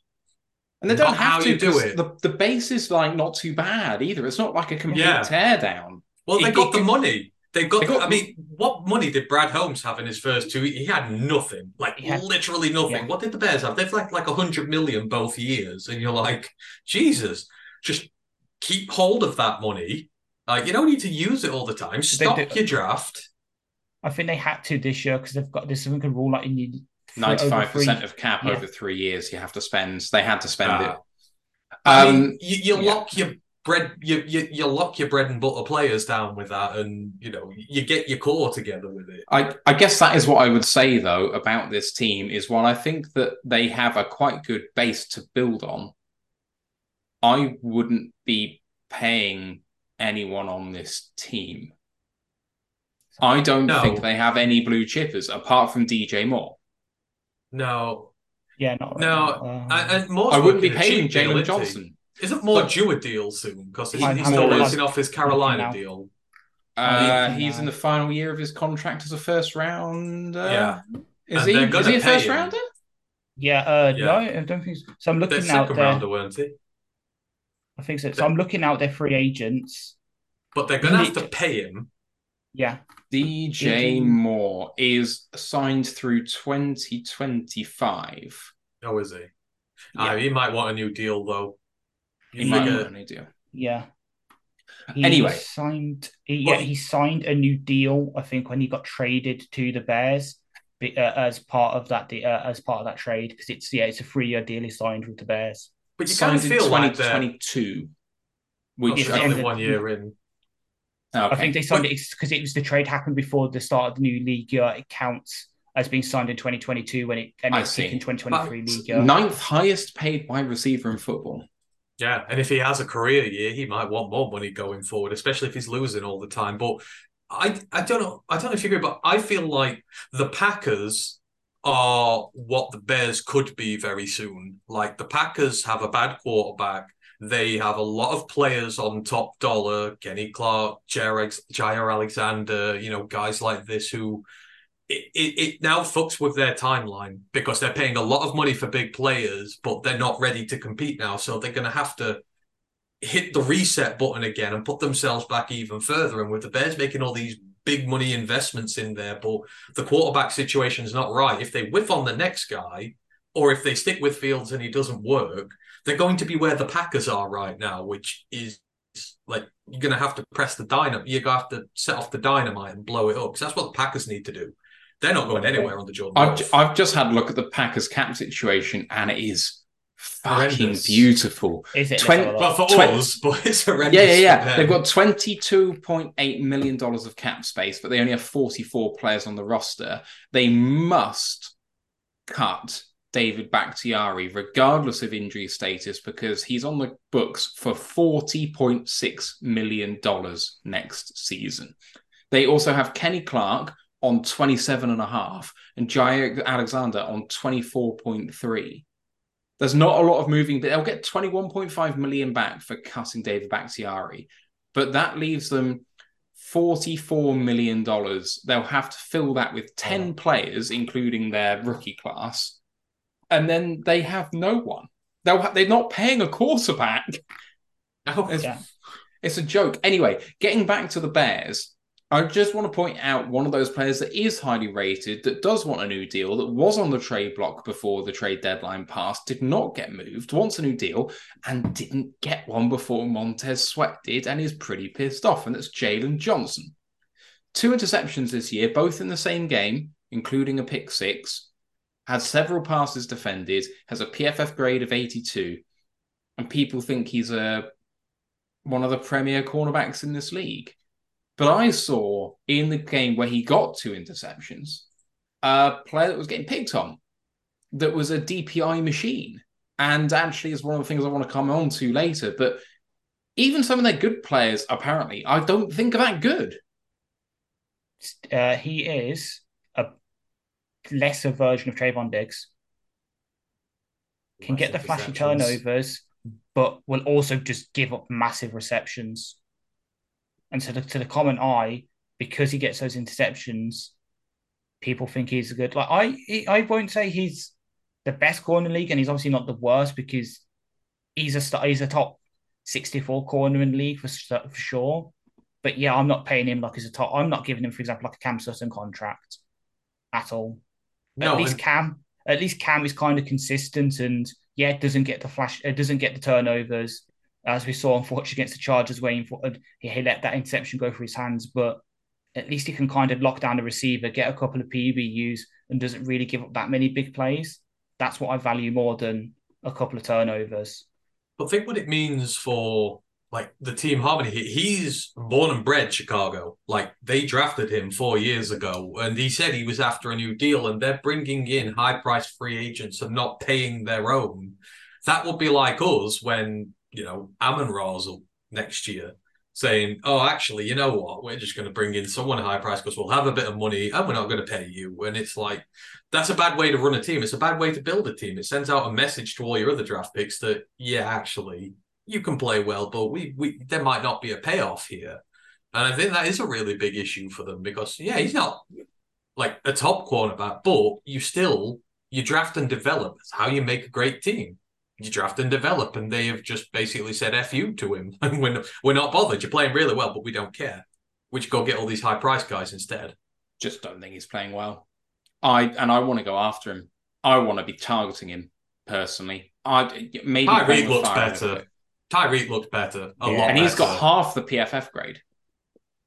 And I agree with I, you. I, yeah, that I think corners get picked on by PFF a bit, don't they? But when he, he passes, Tyrique passes the eye test, like he's hundred percent. Full he, production weighs heavily on PFF grade, yeah. and he's had two interceptions and a pick six, whereas Tyrique hasn't. But Tyrique just looks better when you watch him. I mean, he's already he's he's already outshone Kyler Gordon, really, and Kyler Gordon was a first round pick. Like yeah. he's already showing much more than Kyler Gordon has while he's been there. That's how good he's been. Mm. I just want Let's- to say vind- vindic- vindication because I was really high on him in the draft process. I I feel happy. I Yeah, think you- he scalped you that. And he's a Miami I- Hurricane, so he has Exactly. to be even That fucking says a better. lot. exactly. Right, let's look at specific sides of the ball then and where we think the advantage lies. Bears run offense versus the Lions run defense. The Bears have been good running the ball, and Fields is in there, and you know they got the rookie Roschon Johnson in there as well as Don Foreman, who's burned us in the past, and they got Herbert coming back, and Travis Homer's no slouch either. But I mean, we still haven't conceded 100 yards on the ground yet this season in a game, have we? So who has the advantage in this one? It depends how they deploy Fields. Is my answer to this because he had 200, 200 yard rushing games against us last year. I mean, if you're going to tell me they're going to keep him as a pocket passer and they're going to try and run the ball down our throats, then I'd say we'll absolutely smash the living daylights out of them. Whilst our D line doesn't, you know, not getting praised for its pass rush, one thing it's always been great at, and even against the Chargers, people were having a go at our defense, but it's like, well, they shut Austin Ekeler up. They got a good offensive, especially on the left. It doesn't have to be a great offensive line all the way. They shut some good offensive linemen down. You will absolutely wreck this Bears run def- run offense because our D line's just that much better when it comes to that facet of it. You know, the linebackers that we have in, the guys how we've been aggressive, we've been against it. And, you know, Foreman's good. You know, these guys are good, but they're not they're not like Gibbs. They're not guys who will make a lot themselves. With due respect to what their running backs have done, they've done well, but it's because they've had big assholes burrowed for them. I don't see these guys. I don't see D'Onta Foreman just juking three guys and making all this room and making these big plays. He's not going to do that. So we're going to absolutely wreck them. It's just about containing Fields and keeping the run between the tackles. If it's between the tackles, we'll eat them alive. Just want to switch a correction. We conceded more than 100 rushing yards against the Ravens. Excuse me for that. Ash, what do you What, make? what, on what the- game? I, I, I don't rem- I don't remember that game. What, what, what game? he's what he's, he's men he's men in blacked himself. That I know, I know. Oh, play Ravens. along. We've got amnesia. I- we forget that happens. Bury the tape. That, but unfortunately, that I'm going to bring it up again. That's the kind of game plan I think that could beat us on the ground, where they do a lot of like read options and stuff like that, where we have to play the quarterback because and then uh, because we're playing the quarterback, obviously the running back will probably get five six yards. That's the only way uh, to be able to find it. That's the only way I can see the Bears really having success on the ground because we will our primary focus will be keeping Fields in the pocket, as we said, because he's not a, that great of a pocket passer and it limits his best ability. So if that's what they do, if they just come out and just start re- running RPOs and speed options and such, they probably will be able to get a decent chunk on the ground. But at the same time, they keep doing that, they'll get down because we showed that if we showed anything last week, it's that we can put a lot of points down if we want to. So if they keep doing that, it might get to the second, they might get to the the half with good 90, 100 rushing yards, but they also might be three scores down and they might have to abandon the run to go to the pass because they need to catch back up. See, So they might get a half a good rushing performance, but that's about it. See, I'd take that. I mean, look what he did at Ford Field last year. What was it? 130 yards on the ground from him. They got seven points. We absolutely cakewalked them. Why? Because they couldn't run the ball properly. They were giving in design runs and stuff like that, but you can't run the clock down. You can't keep good control of possession. You can't keep your defense off the field. You know, I will take him I- if I have to suffer another fancy run that gets put all over the internet and that, and we beat them by 40 points. Sign me up. I will quite happily do that. I don't want Glenn to do what he did against Lamar and show him too much respect. Like you've got to be you. Like, and we weren't us in that game. Like, we are a team who defend the run really well because we go after the running backs, we keep it tight, and that is who we need to be. And if Justin's got to break off a few runs, fine. I don't care. The biggest difference in this game in pre compared to previous years is we actually have a good slot defender who can assist in the run game in Brian Branch. I was going to bring Hmm. up it in a minute. I was going to bring up the fourth ranked uh, according to the Next Gen stats. You've stole my thing again. I was only talking about his run defense. I'm just saying, Uh, yeah, if you want to, if you want to just have a four man front and have your two edge def- defenders playing contain, but then they run read option, you're causing that edge defender to be in a dilemma. But if you've got the slot defender on that side providing support, then you've got two people on them if they can Yeah. see that it's a zone read. Of course, that might be the player that they're actually reading in the first place, so it creates a bit of dilemma for Branch. But that's where you- Anzalone comes in. If you're reading Branch, Anzalone has to be the guy, and if you're reading Anzalone, Branch has to be the guy. And either one of And them have to do the cleaning up outside of the edge defender. And if we can do that, we should contain their run pretty simply. Or, or Campbell. I was looking, obviously doing my thing. I didn't realize this as I was looking. He's one of like six linebackers in the league to not miss a tackle this season. I didn't even Wow. realize that until I was looking. He's got a zero percent missed tackle rate. I didn't even realize that.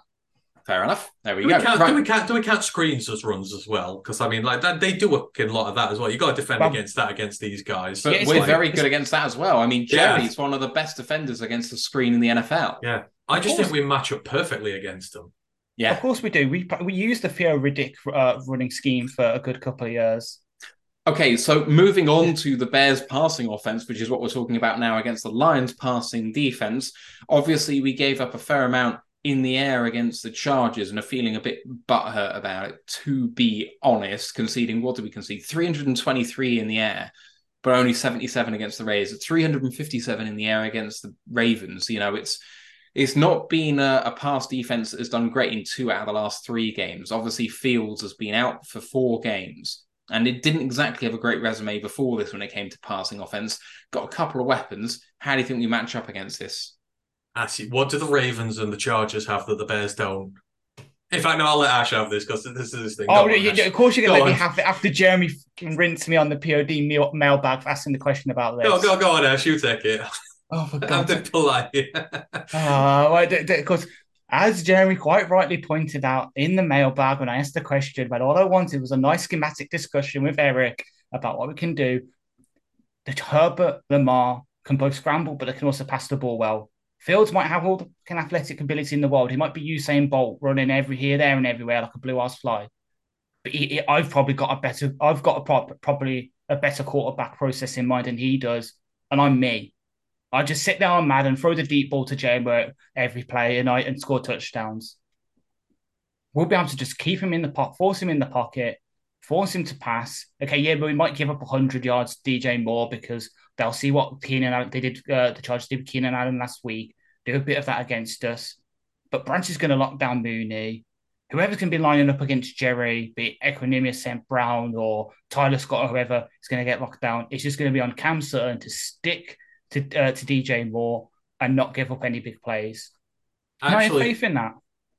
actually, you went in a different direction to what I was let setting Oh. up there. But what what the Chargers and the Ravens have that the Bears don't is a very capable offensive coordinator who Oh, can exploit what I mean. They the Ravens and the Chargers very quickly found our kryptonite. They found the matchups. They found what they had to do to beat us. And I mean, we helped the Ra- we helped the Ravens with an assist because we schemed wrong, but they've got very accomplished minds who are able to take advantage of you and will find the weak spots very quickly.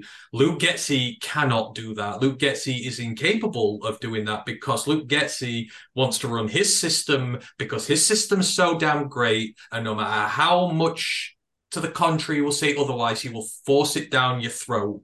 He won't look at the mismatch opportunities on the field. He won't try and get creative with what he's doing. He will be him. And that's the big difference here between those two. You know, they've got a quarterback who can hurt you, but they don't have the minds to do it. Like that, that that's the big thing for me. He's so predictable that we should be able to take advantage of it. And we did at Ford Field last year. We learned the lessons of Soldier Field because everyone was saying, "Oh my God, he's going to kill us again." And like I said, couple of big, couple of big runs on the ground, big whoop. Who cares? Nobody. We won by forty points nearly. It's yeah. They don't have the offensive mind, I think, to really take advantage of anything against us. Just realised that I hadn't thanked Jeff Hurley for super chatting 10 bucks. So thank you, Jeff. You're the absolute best man. Um, Right, let's move on to the other side of the ball. Lions running offense versus the Bears running defense. And I mean, I would say that this is perhaps the, uh, the side of our offense where there's a bit more of an even battle. The Bears have not given up a huge amount on the ground.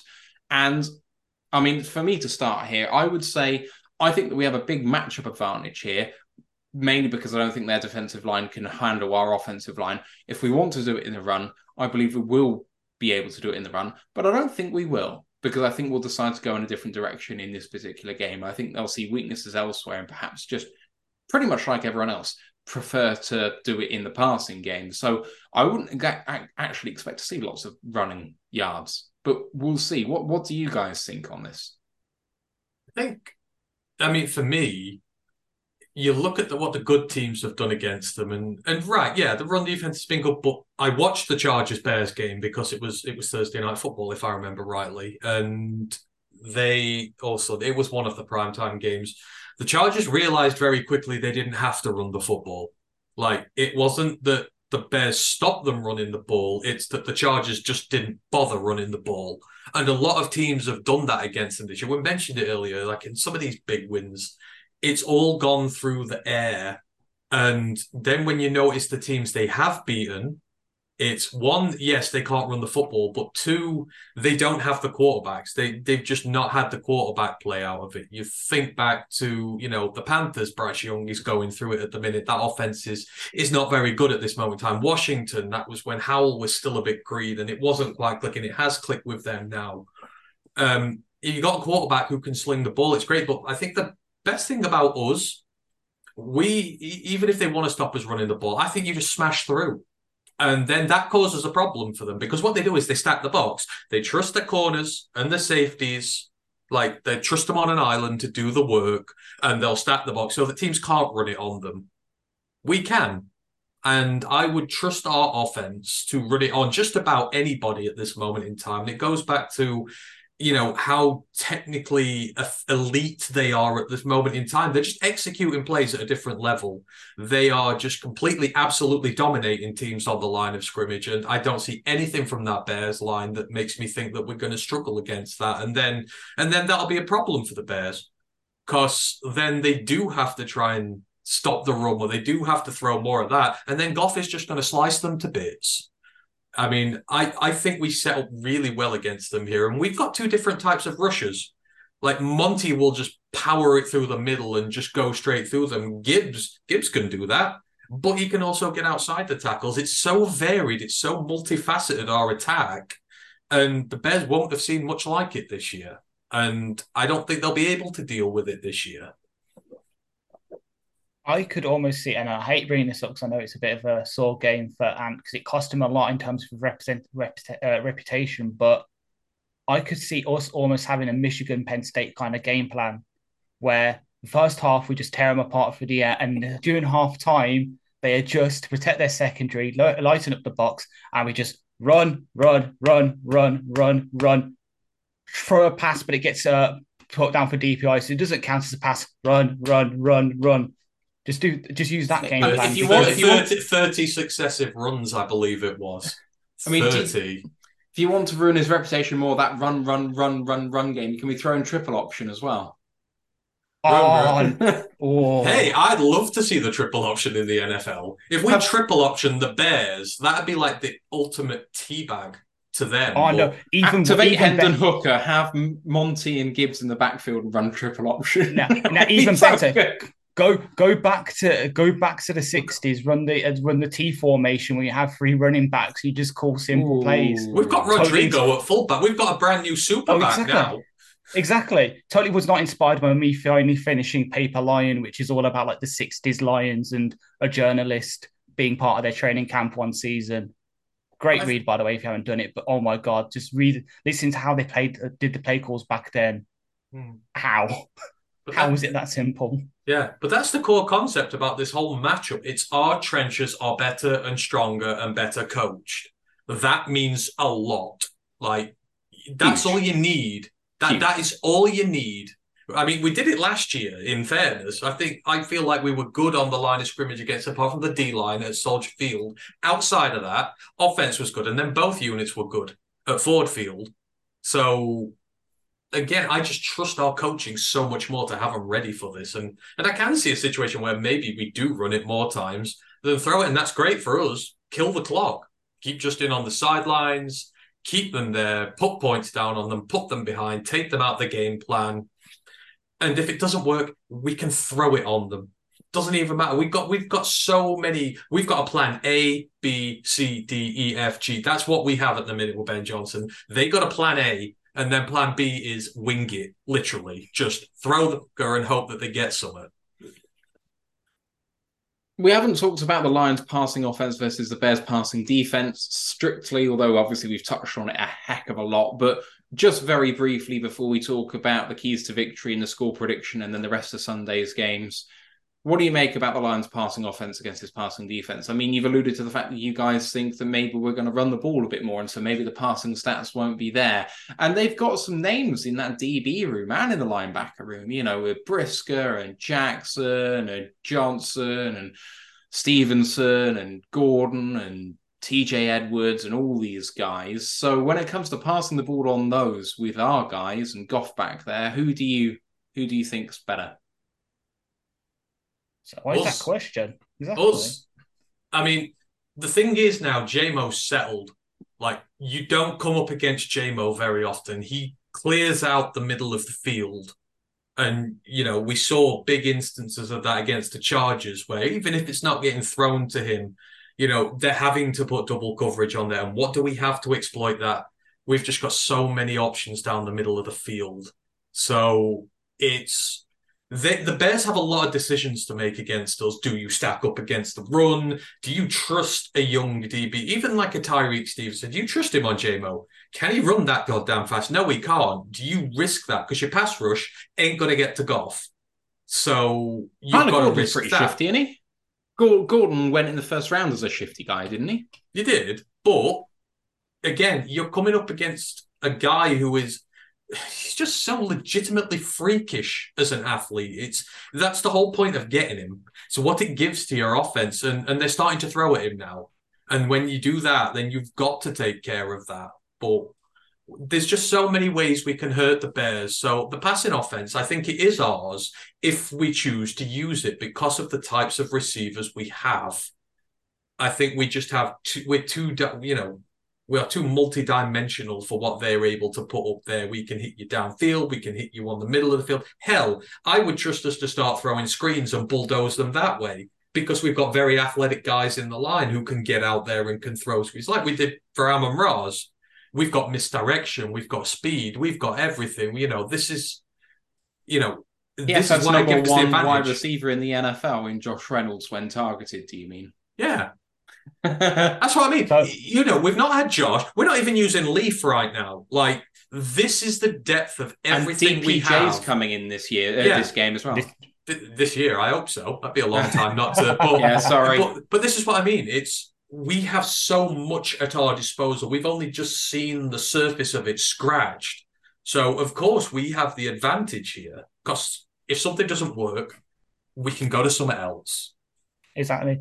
And I know 40 times don't mean everything in terms of speed, but if uh, Tyrique Stevens, uh, Tyrique Stevens, who has 4.45 second 40, can't keep up with JMO, there's no way Kyler Gordon with 4.52 can. So, oh right, I Um, thought he was shifting. Yeah, wasn't Kyler he? ah, had a Tyrique is Stevenson's a, sne- is a speedy little fucker. It's just because he, played a lot of zone coverage. He couldn't, he didn't have that mu- men- uh, that many man, so, uh, man coverage instincts. But Hmm. Gordon, Gordon was a product of a good Washington secondary as well. So maybe it's a bit overdrafted. But yeah, our pass, it's just as Ant said, it's just gonna be a mismatch. If you pick the, you put the big you put the big guy in Josh Reynolds, Amon Ra's gonna be open. You try and cover JMO deep, everyone's gonna be open.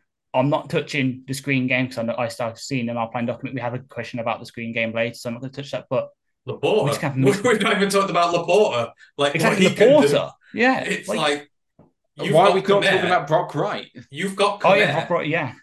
Oh, James that- Mitchell. See, that's funny now because the second we line up in the jumbo package, they're thinking where the Brock Wright. Like, just- Exactly. And that means we can sneak and we can Yeah. sneak J- James Mitchell out and he can score a touchdown. But that's the thing. It's like you know we can put the jumbo out there, and then they're like, "Oh God, what are they going to do?" With it?" Because we could run it through them, but if they then have to sit a few yards back because they're worried about a tight end peeling off, that means we can run the ball on them. It's our offense a no-win situation. Yeah, and this is it. You're just going to keep putting them in positions where, and Goff is clever enough.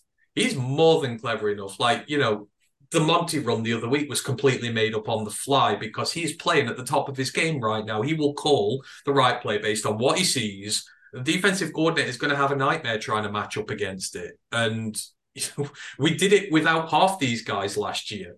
Like offensive line was injured last year. We didn't have LaPorta, you know, we didn't have JMO, and we still wrecked them. And Ben's only getting better at his play calling. So what you're saying is expect a lot of triple alert RPOs this week. you know what? I've given up trying to figure out what he's going to do, and that for me, that's great as long as it's not just exactly. run Adrian Peterson up the yard for two, two in the middle for two yards. I don't care. I'm just like a kid in a candy shop with what Ben does now. But actually, they're okay, executing so... as well, which just makes it even harder when you're executing your plays to the highest level. And this is all kind of feeding into the keys to victory. So for the Lions, when it comes to trying to win the game, schematically what sort of things are you wanting to see changes the Lions make to? And I'm not talking big things. Ant very well said last time out that we got away from who we were in the losses that we've had, and we need to get back to who we are. But I think there are potentially specific things that we can do in this game which don't detract from what we are, but perhaps put a little bit more pressure on them on offense and defense to have limited routes to win this game. So, what changes, if any, would you like to see to win this game? Match zone. I'm not calling for full man because that'll put us at a disadvantage against Fields. Because if you play man against him, he will just do his scrambling thing and get some yards. But if you play match zone, so least everyone's got their eyes on him at least. But you still have that ability to track receivers. If they go across the formation, you can still follow them. Because that was the big problem last week was they just kept putting Keenan Allen on motion every single bloody play and getting him lined up against Kerby Joseph or Jack Campbell, it's just a mismatch If we could just do something to minimize that while still keeping our eyes on Fields, we can pretty much shut down their offense. That their offense and on defense, it's uh, beating their defense. It's just as we said, force them to choose to defend one thing and just hit them with the other. Make it make it a no-win game for them where they try and stack the box. We pass, we throw over their heads. They try and protect their secondary. We just run it up the their, up the gut for five six yards. It's pretty. I, I think it's actually one of the simplest game plans of the year for us in terms of both sides of the ball. Yeah, we're, we're better. Dominate.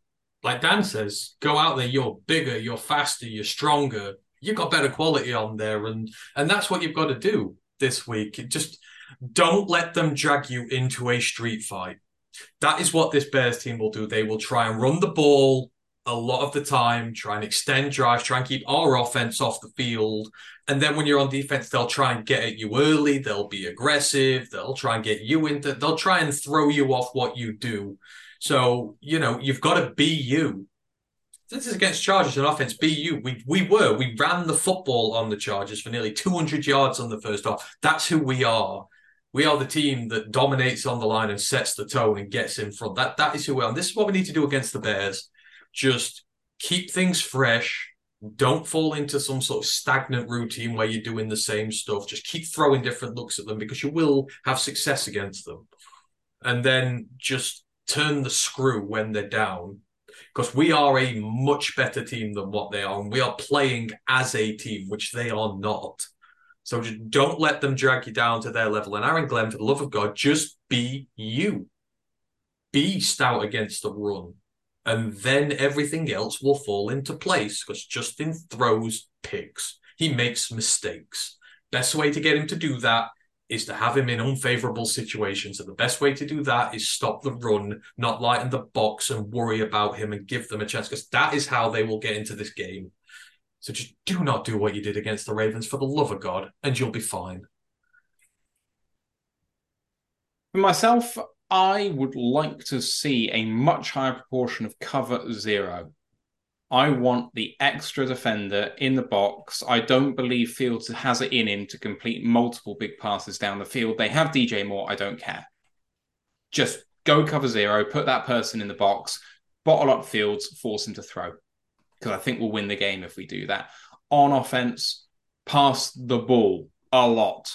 Pa- keep passing it, keep putting them under stress, progress the ball, leave them breathless, because I just don't think they'll be able to hang with our team. Amon Ra could go for 150 in this game. Like, I think it could be an absolute tear for him because I don't think there's anyone in their team that can match up with him.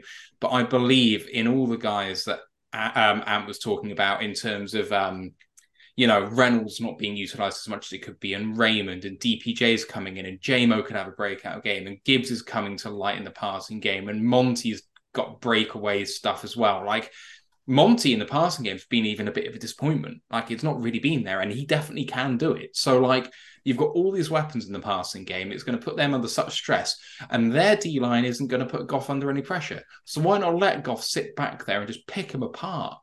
Because in in scramble drill, we're just so much better than they are anyway. So even if it isn't designed, I anticipate us having enough time to make all of that work.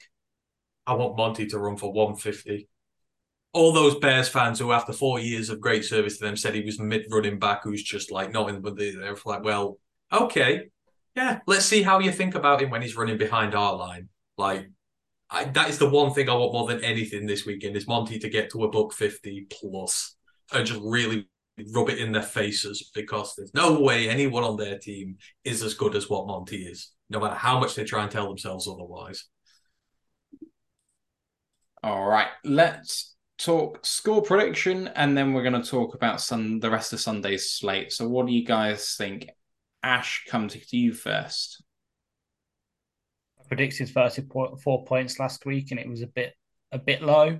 But I'm staying there this week. But I'm predicting the Bears only score 14, so we have a 20 point victory. And 52 13. I have I, have said a lot of teams this year. I don't fear them, but I respect them. I don't fear the Bears. I don't respect the Bears. I just don't think they're a good team, and I think we're just in every way, shape, or form better. We're on our patch. The quarterback's coming back off injury. Take the run away, and they're just sitting ducks who we're going to tee off on. And I think they will want to put out a message to them this week. So I just think our offense is going to kill them so many different ways, put up points, and I think they're going to struggle to keep up. And then they're going to start turning it over, trying to get back in the game. I think we're going to absolutely annihilate them. Well, you've predicted a 39 point victory, so I bloody well hope so. Jesus Christ. Biggest one I've ever done by some distance. Yeah, I, I believe you. Oh my God. That's genuinely shocked me. I'm I'm stunned. Okay. I mean, what was last year? 47 7? Was it? It was 40 points last year ish. Okay. The reason we can't do it, we're better than we were then as well. So, yeah. I am going to predict the same scoreline I predicted last week, which is 38 to 20. And when we hit the field goal, I was like, we're on 38 now. but never mind. Yeah, I, I just think that the Lions have a very frustrating habit, uh, which is absolutely fine because it slows the clock down of giving up garbage time points. And I can absolutely see this game being 38 to 6 with five minutes remaining, and the Bears tear off like two big drives with five minutes to go to score points and it comes back to that. But I yeah, I, I can see massive, massive lead until late where they kind of peg us back a bit. All right. Rest of Sunday's slate, starting off with Pittsburgh, Cleveland, which is going to be interesting given Deshaun Watson's out. Pittsburgh at Cleveland. And with the Bengals maybe dropping out of playoff contention now Joe Burrow is done for the year, that game takes a new importance because Pittsburgh, if they win, will be the second seed in the AFC. And don't they have some kind of horrendous points differential or some stat like they've been behind in so much of their games this year? No, they, they've been outgained in yards in every game. In every game. Season. Oh, it was in every game. I'm not sure it was in the Green Bay game, but yeah.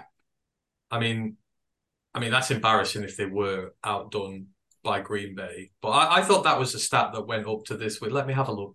324 for Pittsburgh, 399 for Green Bay. Yeah, they got a lot of yards. the Steelers currently their net points is minus twenty six. They're they're like oh, uh, three games over five hundred. So literally the gap between uh, them and five hundred is three games. Yet they're minus twenty six in points differential. It's the they are the Vikings of last year this year. But but the Wow. difference in Pittsburgh and Vikings is that Pittsburgh make all of it happen through defense rather than offense. They're a bend don't break defense who are frisky and get takeaways, so they can see lots of yards and not many points. And the thing is, I don't see that stopping anytime soon. I think that they'll allow teams to get into field goal range and not give up touchdowns. And then what do you do against that? Like, well, I mean, you should be able to See- not let Pickett score too much, but you know, never They mind. had Well, 205 yards on the ground against Green Bay. How do you give Yeah. up that many? That See, Yeah, Sorry, and there. the Steelers, the Steelers defense right now, according to like scoring defense, is the third worst. Is the is the third in the they're the second worst. Only the Bengals let them more points. Like they're Hmm. at two eighty two. The Ravens are giving up one seventy seven, and then the Browns have only given up one seventy. So they're still the third. They're the, the like second worst defense in that division. Yeah. So it's just Uh, a massive mess. Moving on to the Chargers at Green Bay, uh, that's going to be an interesting game because, I mean, the Packers are not good, but the Chargers definitely have their vulnerabilities, as we showed. But I they mean- can't exploit them. I mean, if they lose to Green Bay, I mean, he's got to be on the hot seat, surely. Like, Oh, Staley will be gone. They, yeah, if they lose to Green Bay, given how they're playing this year, like, you've got to be very close at this point to just canning him, and like all our worst, our worst nightmares may be coming to fruition. Well, the thing is, 10 wins may not be enough in the AFC, and they're four and five. They've got to start winning games, or they're going to run out of time. Justin Hmm. Herbert, you are a Tampa Bay Buccaneer. Huh. I mean, Last, The, Yeah. the AFC is going to be crazy if the Bills fall out, the Chargers fall out, the Bengals Bengals. fall out. It's like you're going to see a lot of names in there. You're like, what the hell are they doing? I, I there? tell you what, I'm looking forward to seeing the Jags be like the six seed facing the three seed in the wild card round because that's going to be Who's like the Jets or something like that. No, I, Texans. I think I think it might well be Jags at Houston, as you just alluded to. I think that could be the the wild card matchup. Anyway, I digress. Raiders at Miami blowout. Raiders being a bit That frisky, but feels like a game too that- much. that feels like a game the Dolphins could screw up though. Like, Yeah, but I mean, imagine that the Dolphins can't be good teams, can they? So yeah, they should win this. Uh, Giants at Washington. If Washington can't win that, on, If Terry McLaurin cannot get a few good points against the Giants, he's getting canned from my team. I just go stick him on waivers in fantasy. I'm I'm done with you, scary this- Terry. I'm is this done our, with you. our is this our roll the lines freely? Because if you do, please do that. I need the receiver right now. It's like I will can his ass if he can't get points against the Giants. But it's like Sam Howell's throwing 300 yards each week. Oh yeah, nothing, nothing to nothing to Terry. But like I, Uh, also, I, I'm, oh, re- no. I'm also ready Brian to. Robertson, please. Yeah, I am ready to. Did you see that thing that is it? Brian Robinson, the Washington one. He's like running back One of the four in best- fantasy. yeah, one of the best That's running the- backs in the NFL. It's ridiculous. So it's that joke going around that people who accidentally drafted him as opposed to Bijan are like the luckiest people alive because they've got what they thought Bijan was going to be. It's just the wrong B Robinson that, that, that they picked. But I mean, oh, it's going to be. That, yeah, that's the key be was like, the big W as opposed to the blooming red bird. But never mind. Um, Commanders and Giants could be like sickos game of the week. definitely a sickos game of the week. But trap game of the week for me is Cowboys at Panthers. I just have a sneaking suspicion this is the sort of game the Cowboys are just going to take for granted, like they did with the Cardinals. Ah, nah, because that that Cowboys pass rush and Bryce Young just hold on to the ball too long. Like that, like I know we said earlier about the Bears pass rush. They got three of their 13 sacks this season la- uh, against the Panthers, which means before that Panthers game, they were on 10 sacks in nine games. That's like shoddy production. I mean, I feel like Bills Jets is the trap game this week. I think Jets can do it Yeah. again. Like Yeah. the Bills look bad. Yeah. Breece Hall Oh, is Breece I- is I a 150 yard game incoming. I would put the over under for turnovers in that game at about eight. I don't And even would think it's a trap game. on it. I don't even think it's a trap game. I think the Jets should win. Hmm, possibly. But, I, but Buffalo just aren't scoring enough points to, to iffy on offense, and the defense is the worst in the NFL, and it is historically bad now. It's getting Mm. into Lions start of last season territory. It's Denver not the good. start, So Denver this- at the start of this year territory. So this could potentially be a very good week for us. 'Cause, I mean, the Eagles have to play the Chiefs. Like, I'm guessing we're all rooting for the Chiefs there for seeding purposes. Yes. And plus, it makes our win against them look even better if they beat them. But and Yeah. then what? The 49ers are were they the Bucks? I think they're away. The 49ers Bucks. I mean, that's home. not. Oh, they're at home, but it's still not a gimme against that book. That Bucks team is scrappy and hardy. So uh, you know there could be something there. You know the Cowboys may win, but I mean See, we could be. Seattle's at LA as well, and Stafford's just come back. Yeah, aren't Yeah, that's Seattle good. really bad in LA usually? Yes. Or am they I getting it the wrong way? Yeah, they're they have they're usually not good record. against them. They have an awful record in LA and in San Francisco. So, I mean, we could be scrapping with the Cowboys for the one seed when this weekend's done. No, Cowboys are two games back from Philly, Yeah, it's Philly. Oh, are they? Yeah, it's They're Philly, us. and Philly have the tiebreaker. Although they've still got to play each other again, but they play each other again Oh, next they, week. they'll have the strength of schedule Yeah. tiebreaker on us, won't they? But we'll be the two seed. We'll be the be well. We'll see. We'll see. We'll see. Philly have still got to run the gauntlet. They've got four hard get five hard games in a row. So we'll see. Uh, other games we haven't mentioned: Arizona at Houston. Come on, come on, Stroud. I, you I- know what? I love watching the Tex. I, I say this every week now at this point, but I do love watching the Texans. They are a good team getting built the right way. Like young players who they're building. You got Will Anderson on your defense, like he's the blue chip guy you're going to build around. CJ Stroud's going to be quarterback you're going to build around, and you're giving them some nice weapons, and you you're discovering a lot of talent from nowhere. I mean, like I don't know who Noah Brown is. Dude's had 250 yard games as a receiver. Like, kudos. what he's doing with the guys there. I hope that well, he so the offensive coordinator Bobby Slowik, he is right now in my head the guy that I if I was the Bears ownership, he's the guy I'd be targeting as their new head coach. Hmm. well they, they they just look so good as a team. I just I just enjoy what they're the, they're the team I enjoy to watch most, other than us this year. I think because there's always a team I'll gravitate towards. That was the Bengals for me this year.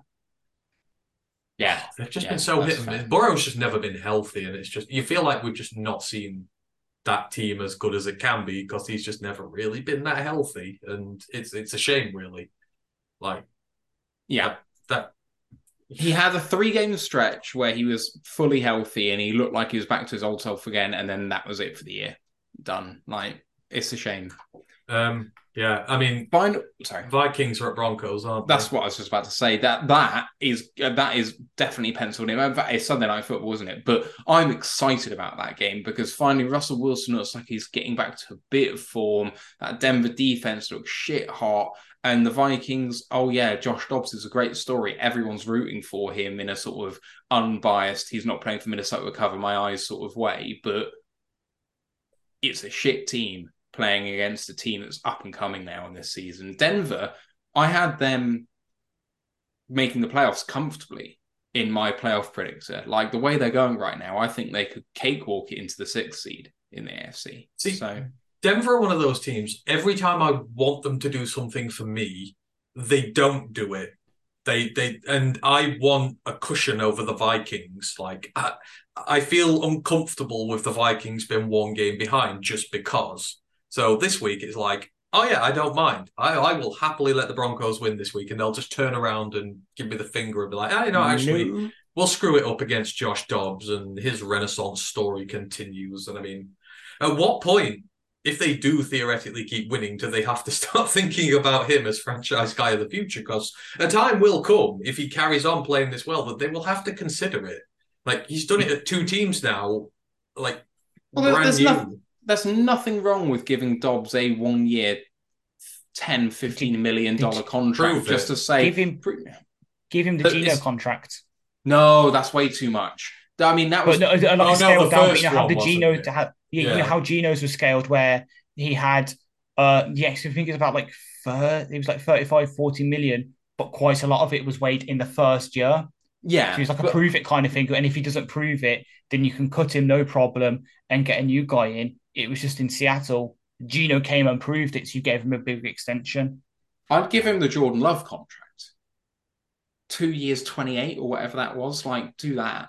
That's much better. Like, it with Geno, with that deal, yeah, you're front loading it and uh, it's cuttable and whatever, but it was still like you're putting 30, uh, 35, 40, 45 million dollars on that first year. And it's like, Dobbs ain't worth that. In no way. I was, so I said scale down. It was like that sort of like that kind of contract. It was 10, front 10 loaded. to 15. 10 to 15, but it's all like front front loaded. But but yeah, it's I mean, it depends whether he crashes down to earth, doesn't it? And Which I'm facing a. Denver team who've conceded 17, 9, and 22 against the Packers, Chiefs, and Bills in a row. Like Denver to win comfortably. Only the, yeah, the only thing that can maybe swing it to being close because I know Justin Jefferson's been listed as questionable on this week's injury report for the Vikings. If he comes back, that that would make it a lot closer in my mind because just he's just that good, isn't he? I know played he's last he week, hasn't- didn't he? I no- don't think But we- he did. I think he we- came back to practice last week. We, But we kn- we know the Broncos have a, a Mr. Hyde to their Dr. Jekyll though. Like they can be just as bad as they are good. Yeah. And they're at home and they usually save their worst performances for Mile High, weirdly enough. True. So see, I just I just really want to watch Justin Jefferson versus Pat Surtain. Well, uh, in the morning when I'm on the way to work, because Yeah. I'm not staying up for that. And but I just yeah. want to watch that. and it's not Kirko Chainz in prime time, so like You're right. that curse has gone. All right, we have a couple of questions, and if there's any more questions in the chat, please get them in now, and we're going to take them off the air. Uh, but we're going to sign off on the audio show now. So, our next show is coming up straight after this one. It's a live showing of the college football podcast, which was recorded earlier on in the week, had 30 minutes live, which people may have seen, but then there were some difficulties. It's been re uploaded. So once we finish chatting on the stream, that'll be live for everyone to watch on there. Next show after that is going to be the live reaction show for the Bears game on Sunday. Ash, you on? Yep. So me and Ash on the call for that one, and then the review show coming up on Monday before a very busy week next week for Thanksgiving, which we need to work out see if we've got actually got anyone on to do shows. Thanksgiving week, I've got everything planned. We've spent like a hundred pounds or so to do Thanksgiving dinner just for me and Sarah. so it's going to be amazing. I cannot wait. Got the turkey crown in. We're going to do the sweet potato with the marshmallows baked on top and all the sorts of stuff. It's going to be, I'm going to be buzzing for the show. I'm going to want to go to sleep and not watch the game. But I think that's what Thanksgiving is meant to be all about, to be honest. So we're going to have a review show on Monday for the Bears. We're going to have a preview show before Thursday, the Thursday game, and a review show all next week, as well as the college football podcast. So I don't know how we're going to fit that all in, but we're going to do our best. College football obviously is happening this weekend, so that is week 12. The review has to happen for that. And, you know, we're getting into the nitty gritty of it now. There's six, five, and five teams all playing each other, so lots of bowl eligibility is going to happen this Saturday. So keep your eyes and ears out for that. You can follow us on our socials on Roar Of The Lions UK on YouTube, Twitch, Facebook, Instagram, Twitter, and TikTok. And the group on Facebook for Worldwide fans is Detroit, Detroit Lions Fans UK One Pride Worldwide. You can follow us on our website, rotluk.com, where Ash's preview article is coming out tomorrow. So check that out then. Otherwise, just remains for me to thank my co-hosts to Ant and Ash. Thank you for being here with me doing this. I'm Matthew Turner, and we'll see you next time. But for now, let's go Lions, one pride. One pride. One pride.